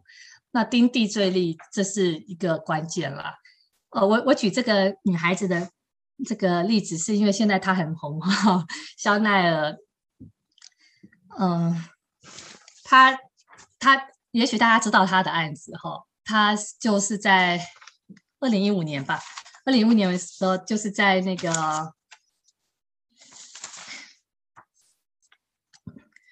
Stanford 大学，他参加一个 party 弟兄会的 party 之后，然后他醉酒，然后那个男孩子也醉酒，布洛克也醉酒，然后就发生性侵案件。然后呢，他是因为刚好有2个留学生在直接看到现场，然后举报这样子，但是男方他身体并没有进入这个女方身体，她只是撕裂她的衣服，然后用手，然后就已经被人家看到了。好，所以这个过程，但是因为这个女孩子醒来的时候是警察在她旁边跟她说你可能你应该是被性侵了，所以她觉得这个案子应该是很容易的，有证人，警察都在现场，通通都罪证确凿。但最后这个男孩子只被判6个月，还假释，最后3个月。那他当然是很愤怒，他写了一个受害者陈述。那写这个陈述在法庭上的时候，法官觉得他讲起来的时候已经心平气和，觉得他的创伤不够，应该已经走出来，没有那么严重。所以这当中其实都有很多很 tricky 的地方，对不对？后来他就当然就是在2019年发表了一个文章叫《知晓我姓名》，那就这本书现在翻译成中文。那这个也他自己愿意站出来讲，是真的很不容易，因为之前就像刚刚Camille讲的，他是用匿名的，在法庭上是匿名的。那这边有一个问题，就我这只是拿一个当一个例子来解释说为什么性侵受害人他不太愿意站出来寻求法律的行动。那个男孩子他说他认错，他也觉得这件事情很愚蠢，然后呢但他讲的错是他酗了酒，然后做了大部分人都会做的事情，他酗酒在那里，然后毁掉了他自己的一生。他本来是那个可以参加奥运会游泳比赛，对，他是美国游泳冠军，大一学生。那他的前途就被毁了，学校也给他当然是整个休学了。那这个女孩子她就说毁掉一个生命是指你的生命，那我的生命呢？好，那我们这时候有时候会想到就是说受害人他要你看他在整个审判过程当中，他要回答对方律师322个，还有法官322个问题，他裸露身体的照片被投影在大荧幕上给当场所有的人看，法官看，被告看，被告家人看，记者看，陌生人看，一大堆人在看，大家在争论 评论说谁叫你酗酒啊，你去弟兄会参加 party 你为什么要穿短裙子啊，好，就各种，然后呢你为什么要去参加 别的学校的 party 啊，就是各种质疑。那他后来愿意站出来讲的话，他是认为经历性侵很痛苦，但是呢那么多人不遗余力的在否认他的严重性跟正当性，这个更痛苦，那这个是社会正义的问题哦。因为司法正义如果当地没有这个法，我们就想法律只是最低的道德，他没有办法管这么多的事情哦，他就是有限的在那个法条，那社会正义在哪里，民众是怎么看这个问题呢？种种的原因会导致我相信很多人是不敢站出来讲的。那在我们成长的过程当中即使没有真的被我们讲强暴好了哈，我想性骚扰是大家都有经历，大部分人都有经历过的。那这种恐惧感，或是其实你忘不掉那件事情，是我想大部分人多多少少都有点经验。好，那刚刚那个讲到说之后，当然创伤症候群，创伤症候群是焦虑症的一种，但是它很多症状跟忧郁症很像，这个可能Wisteria 等一下可以讲更深入，他对这方面有更深的认识，更深的研究。就是对，我这不能讲，我们一般讲服务，我们会强调 trauma informed 后，我们也会跟我们合作的对当事人也会让他知道 trauma 会导致哪些症状，会有什么样的反应，让他自己也能够接受他自己。因为我们刚才谈到，就是说不是只有你才这样讲，这个是很自然的反应很自然。那其他要服务他的人，身边的人都要 trauma informed。恐惧、害怕、失眠、噩梦、愤怒、易怒，这个是很明显的，他们一般很普遍都会有的。退缩、孤立、不想跟人接触、不信任别人。服务一个高中女孩子，她一直很想交男朋友，那有一次跟爸爸吵架，她爸爸是建筑师，她甩门就出去，她没带手机，那她出去，结果她出去中间不知道发生什么事情，等到在父母亲再找到她已经是3个礼拜之后了。这段期间她被超过5个男人强暴在旅馆里面，那再回到家里面因为我同时也在医院的精神科工作7年，我在那边看到他的时候，我们是希望他能够持续的来做 counseling， 但是妈妈会觉得 counseling 呢会一直让他重复去想这件事情，觉得没什么好谈的，因为他们家经济状况也许可，就带他去旅游，然后全家人都很保护他，很爱他，可是这个孩子后来还是疯了，现在住在纽约州的疗养院。他把自己全身的毛都剃光了，每天待在厕所洗澡2个多小时。那后来再发现是他跑到房东，他在房东那个地下室跟那些猫咪住在，就是每天都抱着那些猫咪睡在一起，所以后来是送到精神疗养院去长期住在那里。有的时候我们碰到其实比较很多挑战是华人的家长不太想面对这件事情，然后不想再谈这件事情，然后觉得说你们都不要再谈了，让他重新开始。但是有些事情他尤其 trauma 的话，我们讲至少他可能有这个需要，要前6个月到1年是需要谈的，即使他重复的讲，我们也是会耐心的听哦，因为这个是一个过程但是我觉得每个人都是独特不一样的啦。对，有一个大学女孩子，她在纽约念服装设计的时候，被住在1层楼的另外一个隔壁房间的男孩子强暴，因为那个是 Memorial Day， 大家都Long Weekend， 大家都出去玩了，只有她跟那个男生留在那个 house 里面，他被关在房间里强暴7个小时，他本来想直接从楼上跳楼自杀，就房东刚好进来，7个小时房东刚好进来，房东报了警。那这个女孩子她不敢在 Flushing 在这个地方再看到这个地方了，所以我们的确是给他一笔钱，让他到外州去度假。那他其实很挣扎要不要告诉他妈妈，他不敢跟他妈妈讲，不敢跟中国国内的家长讲。后来他愿意跟他在美国的一个阿姨讲，他希望透过阿姨让他妈妈大概知道什么事情。这中间其实花了很多的时间，不过很得安慰的是哦，不是没有可能走出来的。他从当时发生事件到现在已经7年，好，他经常跟我打电话，他也后来也结了婚，也生了孩子，他大学也毕业了，也书都读完了，然后也拿到身份了，通通都就是可以看到他在这里渐渐的成家立业这样子。所以身边的支持者也是很重要的。他其实他们有时候很孤单，他们想要找人讲，可是他不知道要跟谁讲，他怕讲了之后别人传出去。如果我们是被抢劫，或者现在法律圈很多人老人家是人家直接匪徒直接到他家里去抢劫哦，这样他们会到处讲的，因为他们觉得自己真的是一个受害人，他敢到处讲。但是性侵害的受害人，这个真的是他不知道要跟谁讲，而且讲了之后，他可能他在名誉上或在他对他将来的工作、将他的生活上面会有很大的风险。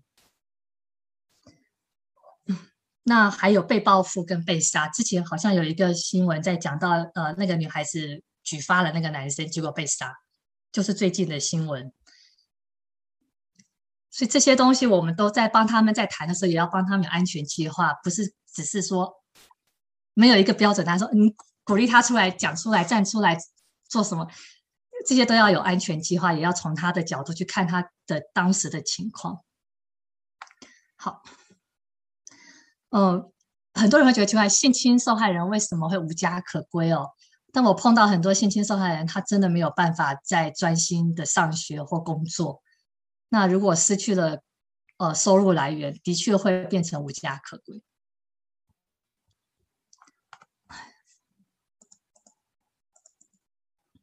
那我们陪伴他，我们身为他的朋友或家人陪伴，我们讲最糟糕的话就是会说，你们当时为什么穿那么少？男生本来就很危险，你为什么不小心？女生要自己保护自己哦，谁叫你去夜店？谁叫你去夜party？谁叫你要走夜路？这些这些东西事前的预防跟教育都是很好的，但是事情已经发生了，我觉得再讲这个是很大的伤害，因为我们会变成觉得都在指责他哦。但是的确他要开庭，他要去证明这些事情的时候，他的确是会面临到很多很多这些的挑战，要回答这些问题。当然很好玩的事情是，就是加害人他只要还有一点点希望，还有一点点好的地方哦，很多人都会说给他一条生路吧，让他悔改吧。所以我们对于那个受害人跟加害人的，其实给他们的压力跟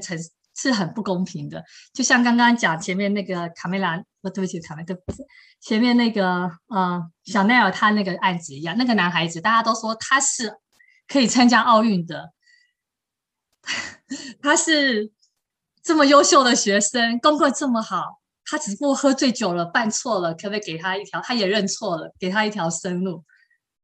所以有时候我们对待他们的看法，整个社会对他们的看法是很不一样的。那我想当然我们要帮助他们，第一个安全第一，要评估一下是不是应该如果是遭受身体上的性侵害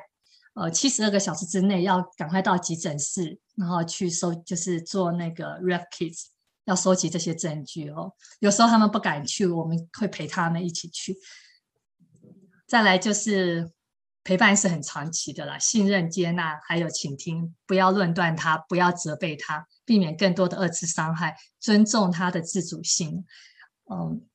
但我相信这些都不是那么容易做到。有的时候我知道很多人会，就是受害人的家长或是朋友会跟我们说，我真的不知道怎么帮，我听他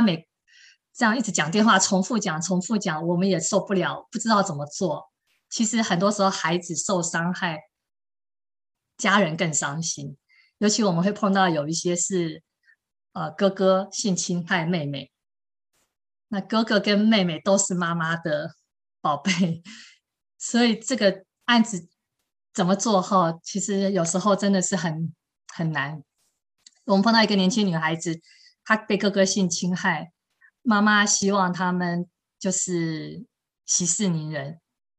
那女孩子当时是就这样子了，可是过了5年之后，女孩子念大学了，她就不断的自杀，不断的自残。那我们立心的服务，当然按照马斯洛的这个人类的需求，这样我们当然就是有紧急救助金、食物、衣服，帮助他就医、报警。除了刚刚谈到的 U visa 之外，还有就是刑事案件受害人补偿 crime victim compensation， 我们也可以帮他申请。有时候他们因为这样失去工作，那政府是可以补偿那段时间的费用，或者是他要relocation， 我觉得对受害人是一个还蛮重要的服务。我们自己是有 safe house， 但是如果性侵受害人他想要自己一个人住，他不想，通常他们不太愿意跟别人 share 房子了，我们会提供他房租，让他在外面租房子，但是这个还是短期的，目前我们能够提供最多是6个月，但是6个月之后，我想他还是需要很多的各方面的支持。那我们的经验是，大部分性侵害的受害人不太想参加团体的支持团体的小组，尤其我们华人有的时候其实不太懂得保密原则，或者是我们也不太懂得尊重别人的自主性，比较容易陷入说，哎呀，谁叫你当初这样这样，你就是长太漂亮了，穿太少了才会发生这种事情。好，有时候所以我们对性侵受害人通常都是一对一的，比较少是团体的。团体的话可能就是不会针对他的性侵害事件来讨论，而是其他方面的支持，那他们也是需要朋友要走出来的。好，那对不起我这个好，这是我们的希望之家，有3个 house，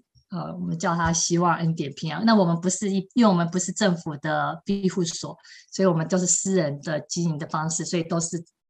就是3个房间，最多住3个人，3家人，没有妈妈带小孩，所以最多就是9个人这样子。好，那如果要一些相关资源的话，这个 RAINN 是美国全国的它的性侵害热线，也可以上这个网站去，然后只要输入你的州，你是哪一州，或是 zip code， 它会告诉你那个州的相关法律以及资源。好，所以这个是全国的主要的性侵害的网站。纽约州的话是这个，大家也可以上网去查他们的资源。好，那这是我们纽约立心的网站跟电话。那现在都是有网络，都直接有那个聊天的功能。像 Rain 也是有聊天的功能，它是24小时7天的，因为现在很多人不方便用电话讲话，他们比较习惯用打字，所以都可以打字过去。那因为刚刚之前听说加州有朋友会上线，所以我找了这个是 My Sister's House， 是加州那边有讲华语服务的。那这个平台的话，不过目前它只有12个学校在上面，这个是一个因为针对 Me Too 这个运动，后来在以及校园里面性侵案件，他们成立的一个平台。因为受害人他们大部分是很犹豫不决，不愿意报警，所以他让受害人有3个选择，就是你只是写下记录，第2个是你可以让跟学校做电子报告，或者是他们就是看，因为其实很多累犯，很多这些重刑犯都是累犯了，所以他把他放进去之后会发现有可能这个人施暴，他对很多人，所以学校就可以知道说原来这个人不是只针对这个受害人。好，所以这个是针对大学生的一个性侵的服务平台。那刚刚也提到我们立心有服务性工作者，所以大家也会想说他的工作就是性工作，那在性工作当中被白嫖、被性侵害或被照裸照、被威胁、被老板控制住，那他有权利来说出来吗？通常他当然是有权利说出来，但是当事人都会觉得自己他从事这个工作本身违法，所以他不敢讲，不敢寻求帮助，这也是我们可以去思考的一个问题。好，我就报告在这边。好的，非常感谢 Kristen 的分享。刚刚这些资料的话我也都记下来，之后会分享给大家。那现在 Wisteria 你可以给我们分享一下，作为victim 或者 survivor 的话，我们自己给自己的内心想要寻求平静的话可以做一些什么。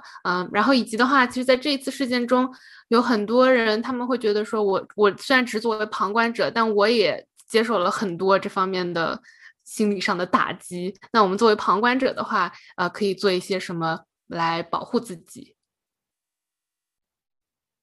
好的，谢谢 Simona， 也谢谢 Kristen 刚刚分享这些，真的非常的有必要。我简单的先讲一下，就是我们首先在可能当我们觉得我们自己还没有准备好迈出这一步，如果想要自救的话，可能首先一个可以做的事情就是我们去尝试理解自己为什么会有一些负面的想法或者一些负面的情绪。那我想提的一个就是比较有趣的一个背景知识，就是我们每个人生活在这个世界上其实是抱着一个假设的，就是这个世界是公平的，就是我们每一天做的每一件事情，很多时候包括我们看待别的人看待别的事情，可能都是抱着这个假设，就是我们会去假设坏的事情会发生在坏的人身上，然后好的事情会发生在好人身上。但是事实很多时候不是这样的，就是我们经常说就是修桥补路的人他不一定会有金腰带，就是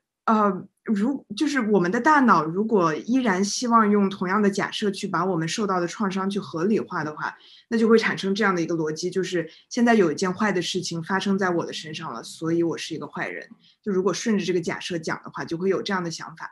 所以我们可以先认识到这一点，就是这一点可能是就是隐藏在幕后的让我们有一些负面情绪或者负面想法的一个罪魁祸首吧。那关于就是首先我想说专业帮助它可能是它能给我们一些就是自救没有办法达到的东西，所以首先我想就是 preface everything， 就是我先把这个这句话放在那里，就是我还是建议大家能够寻求专业的帮助。那既然刚刚 Kristen 已经把那一部分涵盖的这么详细了，我就不再赘述了，我接下来就讲一下如果我们想要自救的话可以怎么做。我简单的分成6点来分析吧，我从第一点开始讲。就是第一点我觉得最基本也是最重要的一点，就是一个健康的饮食和作息，就是我们很多时候遇到一些就是比如说受到性伤害之后，我们可能最先感受到的可能是就是我们生活上 schedule 的被打乱，比如说我们会发现我们吃的比以前多很多或者少很多，我们睡觉睡的比以前多很多或者少很多，那这些都是可能会影响到我们整个就是心理状态的精神状态的。所以我想讲的第一点就是自救的第一点，尽量保证和以前类似的规律的一个作息和饮食这个是非常非常非常重要的。同时呢就是这个的一部分包括了减少酒精啊咖啡因啊，还有甚至是过度的摄入糖啊还有抽烟啊，这些可能都会影响每一天的作息每一天的睡眠质量还有饮食质量。还有一点就是也是相关的，就是尽量能够做到经常并且有规律的锻炼。这个其实就如果我们把我们每个人的人体想成一个就像一个机器一样，就是锻炼它非常 mechanical 的非常 physical 的给了你一些 stimulation， 就是给了你一些就好像是如果你电脑死机了你把它关掉重启一样，有些时候锻炼可以给我们类似的帮助。所以锻炼也是能够帮助我们每一天能够更好的设定我们更好的一个 schedule， 这方面我觉得还是会蛮有用的。然后再讲第二点，就是当我们有很多很多想法有很多很多可能是 overwhelming 就是过多的情绪的时候，我们能怎么做。我觉得比较有用的一个办法其实是把它们写下来，就是当我们用脑子装很多东西的时候，我们会觉得就是很多时候用脑子装着没有办法很清楚的去审视它们。所以我经常会就是我会跟我的病人做的一个 experiment 就是如果你拿一张纸然后把它放到眼前，如果这样的话你真的就只能看到这一张纸，但是就如果我背景有什么其他东西，如果旁边过一个人或者有一辆车开过，我可能都看不到。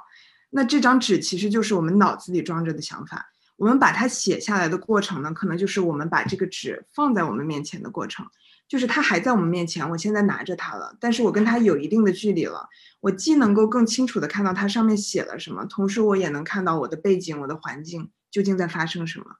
所以说我很多时候建议就是我们受害者或者幸存者把自己的想法，自己每一天可能有的一些情绪想法写下来，这其实就是一个把纸从眼前拿到手上的这样的一个过程。如果说就是你喜欢有更多的 structure， 就喜欢有更多的结构的话，你可以尝试做的是把每一天的这个记录呢分成三块，就是三块连接起来的部分。第一个部分是事件，就是可能是 trigger， 可能是你做的某件事，这件事情引起了之后的行为变化也好，情绪变化也好，或者引起了负面的想法也好，先把这件事写下来，可能是简单一句话，比如说我今天走出门看到了谁谁谁，或者我今天打开电视听到了一句话。好，这是一，这是事件。然后二呢是情绪，就是你对这件事第一个情绪的反应是什么，是难过吗？是气愤吗？还是焦虑？把这个情绪写下来。然后第三个部分就是想法，有了这个情绪之后你马上有什么相关的想法。你比如举一个例子，就是我的情绪可能是伤心，我的想法可能是我觉得我自己一文不值，就是这是一个例子。我的情绪如果是气愤，那我的想法就是我想把这个世界上所有的，比如所有的男人全部都杀光，就是这是一个例子，一个比较极端的例子。如果有这样的一个结构的话，其实可以帮助你很好的总结你每一天的一个精神状态还有生活状态。然后可能每一周到比如说周日的晚上，你再往回看这一周记录的内容，你就能够更好的了解什么东西对你来说是比较 triggering 的。下一次再遇到类似的 trigger 的时候，你可能能够更好的帮助自己做好准备。所以这个我觉得是记录会比较有用的一点。然后再往下讲第三点，就是列一个清单。这个清单我管它叫重要清单，就是 priority list。就是很多时候当一些非常极端的负面的东西发生的时候，我们可能会就是 generalize， 就是我们会 make blanket statement， 比如说这个世界是糟糕的，或者我的人生是糟糕的。就是这样的 blanket statement 其实讲回到进化的一部分，就是它帮助我们更好的去节省我们的脑资源，就是帮助我们去简化我们的生活。但是在这一件事情上，它其实是会妨碍到我们的，就像安全气囊一样，它的力气可能会对我们造成伤害。所以列这个清单的目的，列这个清单的内容呢，就是你可以去陈列一些生活中能够让你继续前行的动力，能够让你认为人生值得的一些事物件或者人。它可以是任何东西，可以是你的猫，也可以是一只网红猫。它可以是一个地方，比如一个公园，或者你老家的一个地方，就它可以是任何东西。这个单子可以包括两大部分，就是内部资源和外部资源。那内部资源可以是你自己发生在你身上过的事情，比如说你的美好的记忆，你的经验。你可以在上面写我9岁的时候发生的一件我到现在想起来我还会觉得很甜蜜的事情，很快乐的事情。然后也可以是你的优点，你的强项，比如说我这个人弹琴真的弹得很好，或者我写作真的写得很好，我游泳游得真的很快。然后也可以是你的精神支柱，如果你有宗教信仰的话，也可以是你的宗教信仰。你可能可以写一句就是能让你想到这些的话，就写下来作为一个提醒，一个 reminder， 就是 it's there， 你知道这个东西也在你的生命里。所以当你再意识到自己会去想这个世界一文不值，或者我的人生是糟糕的时候，你可以把这个清单拿出来，然后告诉你自己这个世界，你的人生也包括清单上的这些东西，也包括爱你的、相信你的人，就是他们也可以是这个清单上，你可以把他们名字写到这个清单上面，就是对自己的一个提醒，就是这些也在，我们有月亮的这一面，也有另一面，就是他们同时存在在我们的生命里面。然后接着往下讲，我们说到第四点呢是写一个积极日记，就是 positivity journal。 这个和前面的我们其实已经谈到了这个每一天记日记 journaling 这个内容，所以积极日记它其实很相似，就是也是希望你每一天能够对自己的生活做一个记录，做一个总结。那可能每一天上床睡觉之前就写一件事情，就是你今天发生的一件让你开心的事情。你比如说我逛了自己最喜欢的一个地方，或者我看了我很喜欢的一本书，或者我今天听说了一个很好笑的笑话，或者我在网上看到了一个很搞笑的动图，可以是非常非常小非常细微的事情。但是如果这件事情让你微笑了，或者让你觉得幸福了，你可以把它在一天过完之后记下来。然后 again 就是happiness accumulates too， 就是当你过完这一周的时候，你也可以回头看这个清单，看这个 journal， 然后看看这一周里面发生了什么，就是让你觉得有些快乐的事情。或者有些时候如果你感到难过情绪没有办法入眠的时候，也可以翻出来看一看，这都是比较有趣的一些 tip。 然后再往下讲到第五点呢，就是转移注意力。就很多时候当我们就是掉进一个 zone 里面，我们可能在一段时间里面，比如这5分钟甚至这1个小时，我会一直想这件事情，就完全没有办法想其他任何事情。那这种时候呢，我们为了为了准备这种时候，为了更好的应对这种时候，我们可以列一个转移注意力的清单。你比如说联系一个朋友，甚至我们可以提前跟这个朋友讲，就是你能不能每一天跟我做一个 check in， 就你都不用说任何话，或者你不用说新的内容，你就每一天让我对你的问候进行一个回复就可以。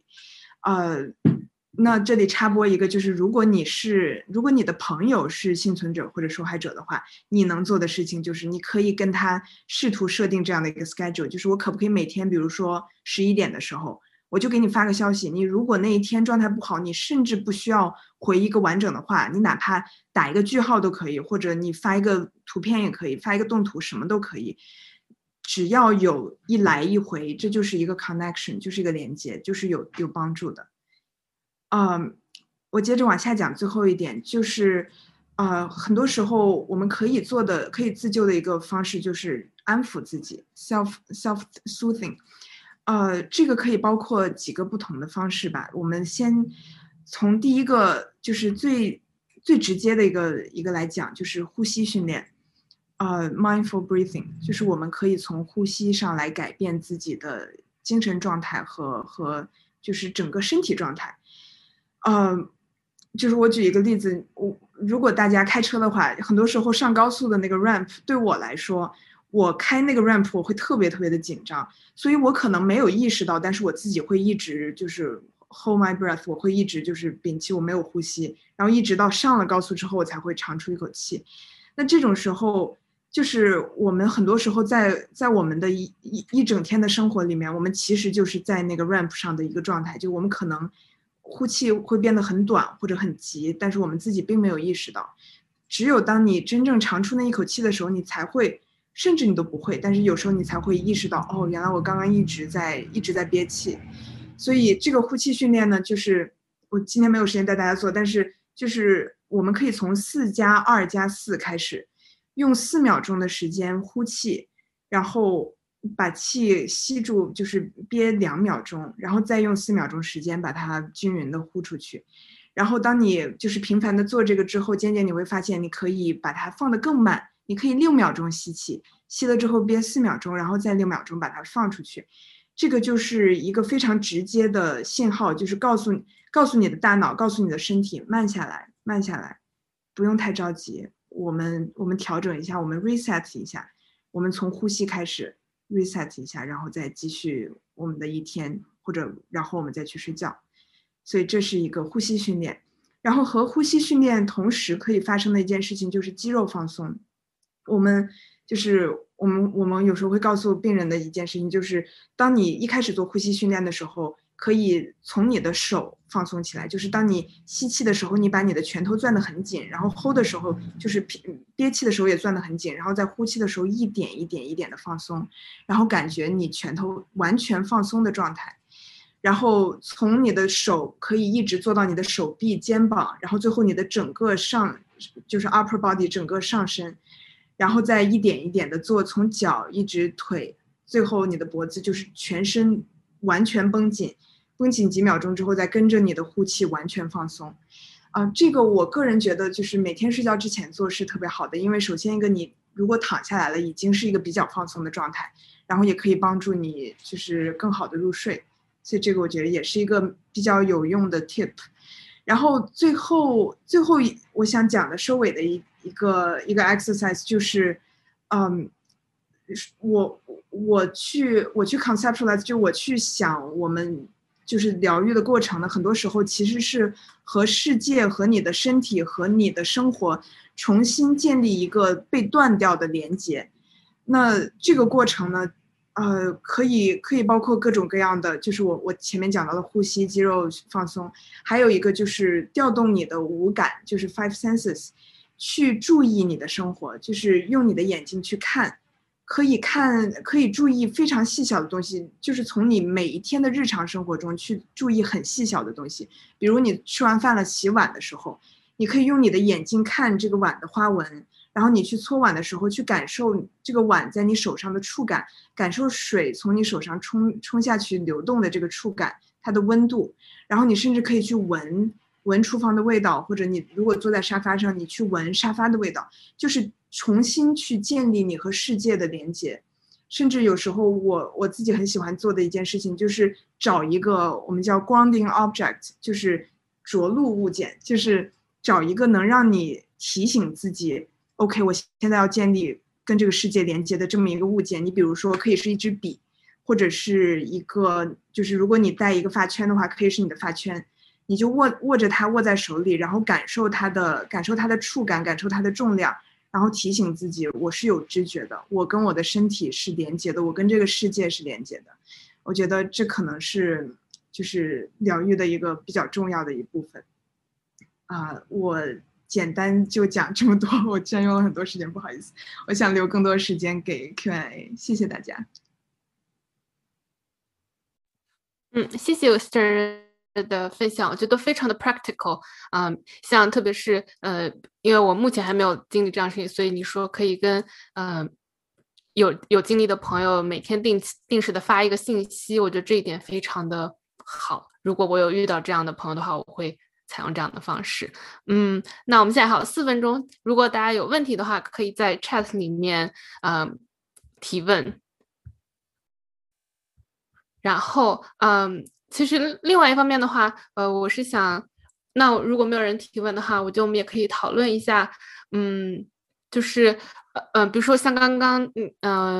Camille 律师他有提到的，像一些受害者他们可能会中途就觉得说 OK， 我不想要再继续去指证这个人，我想要就是重新就是回到我自己的生活。像这种心态的话，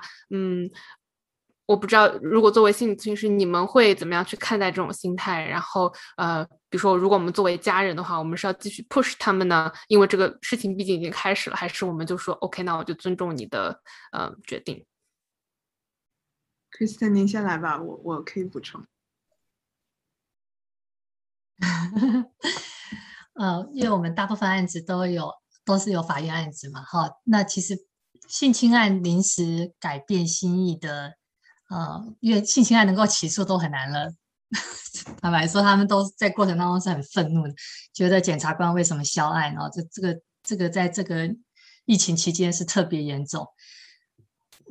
但是一般比如说小孩监护权啊，李恒安的时候他抢孩子的监护权的时候，那个突然改变心意是很多的。那你刚刚说到刑事案件，如果本来愿意签字说愿意配合办案，后来改变心意，这是有的，但是这个当中可能还有一些危险就是他当初签了，后来讲做反词是他自己反而会陷入一个刑事案件当中。曾经有一个妇女，她为了要帮助对方，她讲了相反的作证的词，所以这些都要像刚刚Camille讲的很好，从法律的角度就是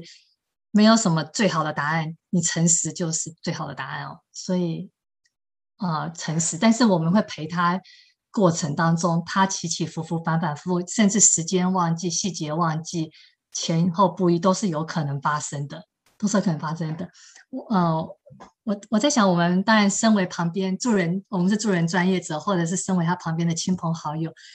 尊重当事人哦。我们相信他有他的时间，还有就是他的考虑，对他来说，那当下应该是最对的，对他来说是最对的。我们通常是只给他资讯，给他各种 options， 不会帮他做决定。那我也碰到一些情况，其实有一些后来有一些是精神分裂的患者，他一直忘不掉他当初曾经有性侵案件，但是这到底是就是他已经是我们认识他的时候已经是精神分裂情况了，甚至有 paranoid 这种偏执狂的事，所以要说当时那个事情到底是真的还是假的，或是因为那个事件很大导致他现在的精神分裂，这个东西其实我觉得这个对我来说其实是一个很大的挑战，因为碰到很多这种例子，那他们讲出来的话，坦白说在法律上面很难当做证据。还有一些 borderline 边缘性人格的人，他遭受性侵案的时候，服务他的人也都很挫折，也是很挫折。我谢谢 Kristen， 我简单补充两句，因为我也有做过热线的接线员，所以我能够知道，就是这个真的是一个就是 very tough position to be in， 就是你首先你根本不知道这个人是谁，就是你很难真的给一些，就或者你觉得你很难真的给一些切实的帮助。但是我觉得你可以意识到的一点就是，你这个人向你说了，向你倾诉了，这个过程本身就是疗愈的过程，所以就是你已经在帮助他了。那我不确定你是哪一个，就是你是通过哪个热线接到的他的电话，但是我觉得大部分热线其实是有就是事先预定的 script 的，所以你能够就是 go off script 的这个空间其实也蛮小的。但是就是在 script 这个涵盖的范围里面，我能强调的几点就是特别重要的几点呢，一个是就是 validate， 就是不要否认他跟你说的任何东西，信任他，然后validate 他的 experience， 就你可以说就是things like 这样的事情，就是我感受到我能够感受到你的比如愤怒，或者我能够感受到你的伤心，就你可以帮助他去 label 他的 emotion， 因为很多时候就是当受害者或者幸存者当事人，这个最牛手当事人，他其实是很难就是很难想明白自己到底在经历什么样的 emotion， 或者什么样情绪，什么样的想法。你作为一个旁观者，可能能够更冷静的告诉他，我觉得你现在听上去很痛苦，或者我觉得你现在听上去很气愤。这个过程其实也是在帮助当事人去自我审视，去就是 process the information 这样的一个过程。而且这个可能对每一个旁观者都适用，哪怕你只是一个朋友，或者哪怕你不是接线员，可能只是知道你的身边的人在经历这些，你去帮助他就是 label the emotion， 我觉得这个都是就是都是开始疗愈的一个过程，一个第一步吧。好的，那既然我们今天是讲谢谢 Kristen 分享。那既然我们讲这种网络性犯罪啊，其实在这一次 specific 案子里面的例子里面的话，最开始愿意站出来的那位女孩子，她后面也是决定说希望不要再追究了，然后所以她也希望所有人都把所有的信息都删掉。那对于这种的话，我们围观的人是不是其实也是在伤害他呢？我也一直在想这个事情，因为我们围观然后把这个事情转发闹得很大，对于他来说就有很大的心理压力。那在这方面的话，我不知道说我们作为围观的人最应该做的事情应该是怎样的。我觉得社会正义还是要一定的道德勇气吧，还是要有人愿意讲，愿意支持。那他的选择是他的选择，但是整个我觉得倒是应该推动相关立法，关于网络上的这些的，不管是bullying还是性侵害、性伤害，这是我个人意见。好的，因为我们现在已经9:04，所以我们最后再回答2个问题啊，分别是给律师和另外2位啊心理健康方向的。所以我们在 YouTube 直播上面有一位朋友的话，我觉得这可能 Kristen 和 Wisteria 可以回答。他说他在做热线电话期间遇到一个未成年少女小时候受到性侵，现在在打引号的自愿卖身，不愿去找法律或是妇女援助。那作为接电话的这些热心的志愿者来说的话，他们可以做什么吗？不知道大家对这方面有没有什么想要分享的？他如果是在纽约，你说现在，对不起，这个题目是说，好，这位朋友，你现在是就是热线的志愿者是不是 ？OK， 那这个人为什么打电话寻求帮助呢？是什么原因？我不知道他在哪里，应该是在美国。哦。这个的话，因为这个问题是在 YouTube 上，因为我们在 YouTube 直播上面也有很多人在观看，所以我不知道他会不会做接下来的 follow up。但是可能，他就说这人不太愿意找法律或是妇女援助，但可能人家只是需要一个倾听嘛。是可以找我们，也可以找，我不知道你。其他单位有没有？有的是我们 OK， 纽约立新的服务我们是免费保密的哈，不收保险，所以他可以打电话进来，不用担心身份，不用担心保险问题。那如果他现在是在从事性工作方面的事情，也是可以打给我们有一个 team， 有5个 counselor， mental health counselor 是做这方面的辅导工作。我也是想分享一个，就是我自己的一个，就是那种个人帮助上。首先，我想说，我无论这个事情怎么样，我个人认为，就是作为一个社会围观者，就是做不到法律意义上来说，我觉得做社会围观者来说，我觉得推动一定的社会 movement， 然后来引起大家对这个事情的关注，其实这是一件非常非常好的一件事情。我觉得2次伤害这种事情，我觉得不是说作为每一个人都可以预料到的或者可以预测到的。然后我想说，至少在这个方面，就是说关于传播性的私密照片这个方面呢，其实美国绝大多数的州都有相关的立法。我刚才 check 了一下，就是可能好像目前还有4个州。包括既然麻省都没有立法，我就很震惊。所以说，如果说你可以好奇的话呢，我觉得可以去看一看。如果你所在的州没有立法的话呢，那一定会有相关一堆的人在做一些相关的立法方面的一些 movement。比如说纽约州，其实19年的时候就有很多人在做相关的一个 movement 来推进它。所以说呢，如果你想要尽快的想要帮助的话呢，可以想做一些 legislation 相关的一些事情。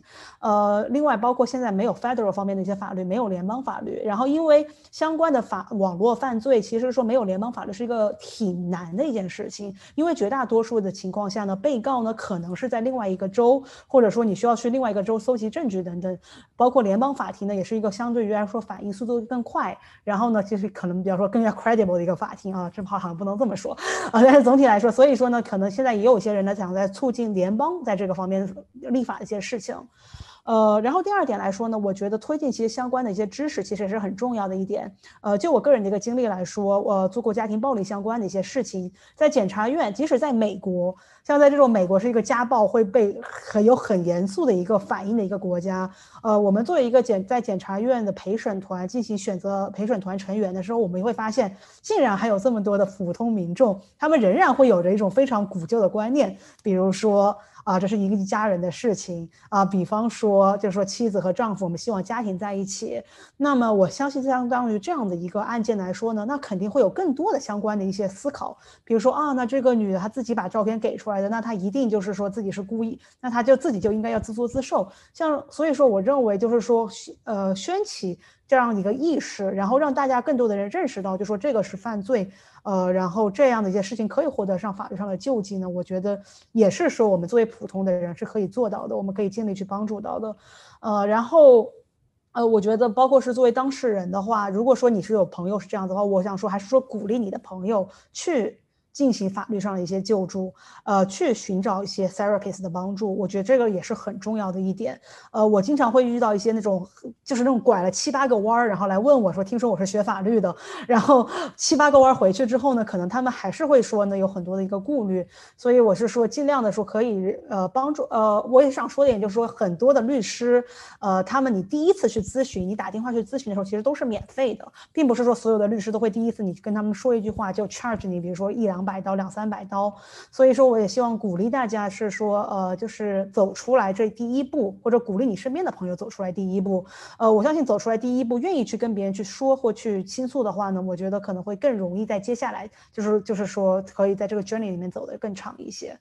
这是我的一些粗浅的看法。嗯，好的，谢谢两位的分享。那我们今天的最后一个问题就交给律师。像比如说类似的这种，有人在我建了一个群组，然后有人在我建的群组里面发一些child porn 之类的东西，那我作为 group owner 的话，会不会有任何的法律影响？完全不同的概念。所以就是说，如果这个是涉及到 minor， 尤其是那个就是儿童的这种色情产品的话，在美国应该是肯定会有影响的。甚至说这个影响，我可以说，如果你是不管是律师还是心理咨询师，如果你们的 client， 比如说我有这样的有我的 client 是个未成年人，然后我的未成年人 client 说我想存一点那种证据在你那儿，然后我把我的这种东西存到你那儿，可能这都是不行的。所以就是说，因为这也是涉及到你也变成了一个儿童这种就是说那种私密照片的一个拥有者，所以说我觉得这就是说，如果你作为一个所以说我觉得 child porn 这个是一个非常严肃的一件事情，所以说我觉得这是肯定会有影响的。但是如果这个是一个比如说成年人之间的一些东西，那比如说我的群组里面有一个成年人，或者说我的网站上有成年人他们发的一些这样的照片的话，网站上的话，我可以说是明确的说，应该是没有什么影响的。目前来说的话，因为美国有一个 law， 是叫我有点不记得很清楚，是叫 section 230，你们可以去查一下。然后那个法院会说呢，就是说如果你是作为一个网站的一个 content provider， 然后你的网站上有很多就有很多东西的话呢，你们是没有办法去就是说直接把对方当成一个被告去诉的，因为这要保护一些网站的一些权利，因为说很多人比如说会在一些网站上发一些乱七八糟的东西，所以说呢他们会有一定的法律想要来保护这个 freedom of speech。 所以说我的这个回答就是说，在我的一个粗浅的理解下，我认为如果是 child porn 的话，我认为是肯定有责任的，然后所以说 child porn 的整个概念都是会严肃很多。但如果是成年人的话，你有一个这样一个群组里有这样的一个东西，那可能你相关的一个连带责任，不管是你作为一个围观的人还是作为群组的 owner， 你的一个可能你的责任都会有一定的法律风险，但是说很可能到最后并不会说是有一定的法律责任在里面。好的，非常感谢这个分享。对，确实我刚刚没有想太多 child porn 和 porn 的区别。 OK， 那我们现在已经9:11，所以的话今天非常感谢4位分享人给我们非常宝贵的科普和支持，希望今天的内容可以给大家在过去和未来的生活中希望给大家生活中带来一些帮助和更清晰的理解。希望旁观者们可以制止网络性暴力的行为，受害者们可以找到需要的帮助，走出阴影，以及如果想要在网络上未经同意就发布他人信息、照片、视频的人，可以停下来想一下法律和你可能会伤害到的人。然后今天的信息的话，我们也会整理成一个文档，我们再做一个 toolkit。 所以比如说你有朋友需要这样的帮助，你不知道怎么做的话，之后也可以关注我们的这个 toolkit， 也许会对你们有一些小小的帮助。今天非常非常感谢4位分享人给我们的2个小时。欢迎大家继续在论坛里面讨论，或者是在各个社交平台上和我们的账号互动，只要搜索 Women Overseas 都可以找到我们。那我们大家一起 say 拜拜吗？谢谢大家。对，谢谢大家，谢谢主持。那我们今天先拜拜。